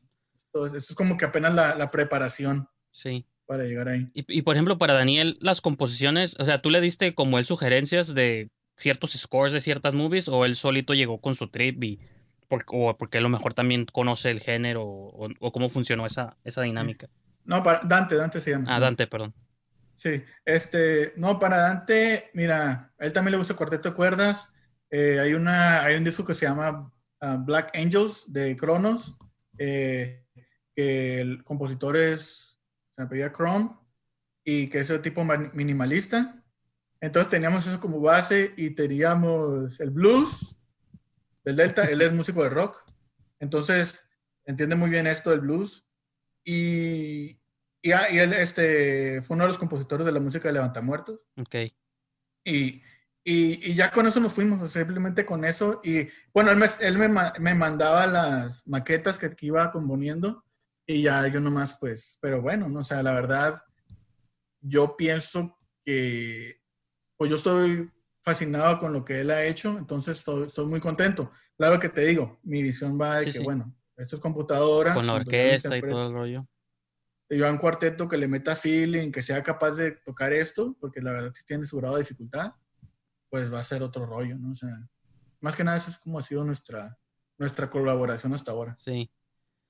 Y bueno, y ahora sí, a lo mejor ya para cerrar te pregunto qué onda con cuál ha sido tu experiencia con Viena and the Phantoms, porque por ahí me acordé de tu comentario de que es una movie que llevamos también casi desde que salió Levantamuertos, llevamos que la movie se filmó y que ajá. sale y que no sale. Y finalmente sí viste el tráiler, ¿no? De que ya, sí. ya sacaron un tráiler. Ah, ¿pero reciente? Sí, sí. El, hace, el que salió, hace... salió como a principios de junio, de que el treinta de junio ya la lanzan a V O D. Ah, o sea, fue como o coincidencia Ay, cósmica o, o alguien oyó el programa, que no lo dudo, y dijo, ah, ya tenemos que sacarla porque un güey en Tijuana nos está presionando. No, ya mero. Pero sí, este... Sí, saca, pues busca ahorita que termine este rollo, busca en, en uh-huh. YouTube, ponle bien, pues ya te salen un chingo, ¿no? De trailers. Uh-huh. Y este... Órale. Y es el oficial, ya con música y pues se ve el cast y todo el rollo. Y ya pone, sale al final treinta de junio, V O D y otras plataformas. Y yo dije, ah, mira, pues ya... Ya la vamos a ver. Igual te invito para un review de la movie, ¿no? Estaría suave. Es lo que te si, iba a decir. Si le entras. Tenemos que acá... Sí, sí le entro, claro. Eh... Pues mira, qué curada, ¿no? Porque para mí es una gran coincidencia cósmica. Sí, yo, yo también lo vi así. Y, y, y luego se, se juntó con que salió el trailer de Coco Loco, ajá. la nueva película de Gerardo Naranjo, y, y luego tu, tu podcast. Mira, yo también soy de esos también, ¿no? De que, ah, a mí me gustan mucho las películas de Gerardo Naranjo. Entonces, como que me da por temporadas, ¿no? Entraba, bien anda Phantoms, y esta madre... Varias cosas de las que publicaste en tu podcast son cosas que también yo había encontrado, sí, ¿no? Sí, sí. Claro que, que dije yo, no, pues fue de Detective Brijandes, porque ahí sí que entre entrevistas de las actrices de otras películas y así, hey, ya, ya sacaste como, como otras frases o otra información recopilaste, que ahí sí ya, pues ahora sí que investigación exhaustiva. Y, eh, pero pues sí la estoy esperando. La verdad sí estoy un poco decepcionado en el sentido de que el mismo Gerardo Naranjo, por alguna cuestión, yo creo que ya viendo la película a lo mejor ya podemos hacer nuestras deducciones, el por qué se tardó tanto, por qué se enojó. A ver si sale él a declarar algo, ¿no? De que, no, y no creo, ¿por porque no hizo, hizo tour de entrevistas para Cocoloco. Ahorita que estuve en festivales, yo vi unas entrevistas de él y no menciona de nombre, como que se resiste a mencionar de nombre. Nomás dice, tuve una experiencia en Estados Unidos, pero luego hice Cocoloco y así, como que no dice él. Y la productora en su, en su Instagram pues no pone, o sea, ya están promoviendo la movie, pero no, no pone por ningún lado. O sea, al final en los créditos sí sale Gerardo Naranjo, pero yo pienso que es algo de la D G A, ¿no? De que ya están forzados a, a dejarle el crédito de director, porque pues, se la hizo, ¿no? Independientemente que haya metido en broncas. Pero pues ahí sí no sé, fíjate, tampoco. No, incluso no, el crédito de director no se lo pueden quitar, y además que es peor para, para una productora si se lo quitan, pues. O sea, bueno, que hemos visto... El Alan Smithy, ¿no? Que se lo pueden poner ahí. Sí, exacto, pero sí, sí, sí he sabido que es peor si se lo quitan. Eh, pero pues sí, o sea, pues no sé qué gacho. Uno piensa, no sé, como que uno también esperando tanto tiempo, ya no sabe qué pasó. Y pues no, este, qué fue lo que salieron de broncas, pues. Sí. Este, yo me acuerdo que hace, hace muchos años tuve oportunidad de, de ver a... al Gerardo Naranjo, y como que sí le... Está hablando de... Voy a explotar. No, uh, ya. Y, y ajá, en ese entonces me acuerdo que, que decía, oye, pero pues esto es... Como que no le había ido muy bien en taquilla. Decían, pero ¿qué quieren? Eso ya es como R B D, ya, o sea... Como que también ya, sí, este... A veces reniega un poco de lo del comercial o de lo que... Pero eso es lo que me so- lo sorprende. O sea, reniega de eso, pero es bien que dirigió episodios de Walking Dead y cosas... La serie de Narcos, no sé qué más hizo. Y digo, ah, pues, o sea, cuando te conviene estás en contra, y cuando te dan chamba ya, pues, o sea, no, a mí no, se me, no me gusta eso. O sea, me, mejor di, pues todo se vale, y, o no digas nada, pues, ¿no? O sea, no, no. Sí, ¿qué tal que me ofrezcan una movie de Star Wars? Borra tu programa. Ajá. Borra tu programa. Ok, no, pues me no, no es cierto, no es cierto. Para... Ajá. No, no, mira, tienes razón, pues sí. O sea, uno, yo sé que, que varían las circunstancias de cada uno. Pero pues yo creo que pues sí, va a haber un super pleito ahí. Y pues el vato también dijo, no, pues ya me voy con... Ahorita Coloco lo hizo en dieciséis milímetros y... Con Noé Hernández otra vez. O sea, sí, con su, la hizo ya con su con lo que conoce, pues. Cuando este era como su break, creo yo, al cine americano. Mm. Y con buenos... O sea, todos son buenos actores. Dakota Fanning, Zoe Kravitz, Evan Rachel Wood, que ya está en Westworld. O sea, ton, uh-huh, pues eran como estrellas. Que en ese momento a lo mejor apenas estaban. Como Zoe Kravitz creo que todavía no despuntaba al cien por ciento. Uh-huh. Y Evan Rachel Wood tampoco, aunque ya eran conocidas, pero apenas estaban como en, en John Bertal también. también. Como, pueden ser también como algunos directores que pues no les da, como que no tienen muy buena experiencia, o no son cien por ciento, no son satisface el cien por ciento el estar trabajando en un esquema gringo, pues, en el sentido de que, por ejemplo, Wong Kar-wai, ¿no? Que hizo su película acá, y algunos otros directores que vienen de fuera y trabajan aquí, y al fin de cuentas este, salen de pleito, y pues sí, este, a veces es algo temerario, ¿no? O sea, cuánto te pueden llegar a presionar algunos productores que tienen la feria, o no, pues esto vuélvelo a grabar así porque no nos gusta, no nos convence, no se va a entender, sí, está muy violento, este, pues, o sea, no sabemos qué pudo haber pasado, pero pues, pero sí, sí. Pues mira, me, me das una muy buena noticia, porque sí tengo muchas ganas de, de verla. Este, bien, bien anda Phantoms. Hey, ¿qué te, ¿a ti qué te pareció Miss Bala? Siendo que toma lugar en Tijuana y, y todo un tema conocido. Pues me gustó en el momento cuando la vi, y hace poquito la volví a revisitar cuando iba a salir el remake, como para compararlas. Uh-huh. Y extra, o sea, extrañamente esa movie sí me gusta, a pesar de que tiene ese, ese tema. Pero me gustó la manera en que Naranjo, pues de algún modo quiso hacerla como de acción.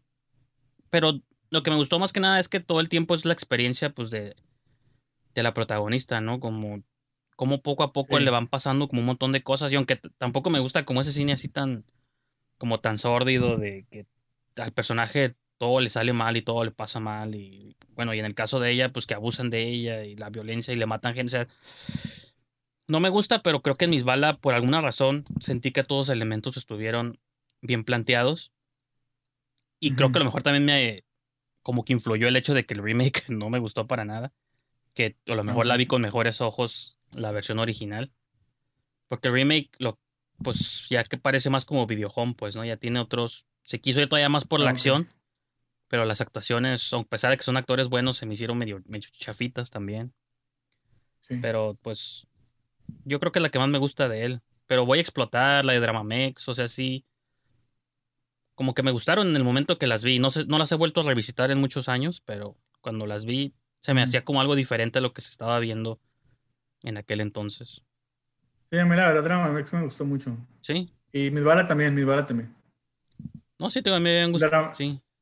Dramamex la vi en el cine, me acuerdo. Eso estuvo fregón. Yo no me acuerdo, creo que en D V D, en Blockbuster o algo así. En aquellos, pues ya tiene más de como casi quince años, ¿no? Si no es que más la movie. Sí. Le voy a explotarla bien en el cine y no me acuerdo... O sea, la vi y no la he vuelto a ver, yo creo. Este, ¿qué más? Misbala también la vi en el cine. Okay, y sí. pues Cocoloco habrá que ver su experimento. Y pues bueno, pues yo creo que ya con eso podemos darle cierre a esta entrevista. Que más que entrevista era un cotorreo, ¿no? Pero pues para mí eso era... Sí, sí. Esa era la intención. Sí, Lomiki, pues gracias y qué bueno que nos podemos conocer aquí ahorita virtualmente.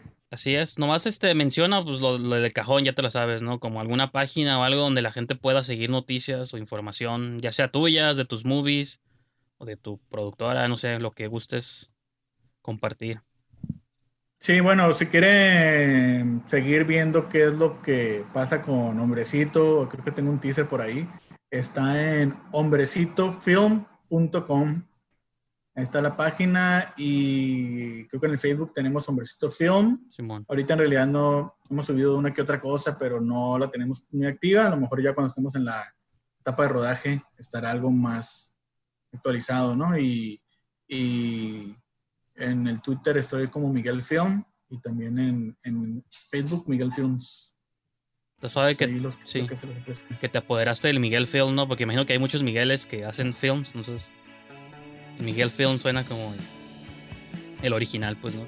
Miguel Film. Les gané, to- les gané a todos antes de que antes de que los cogieran.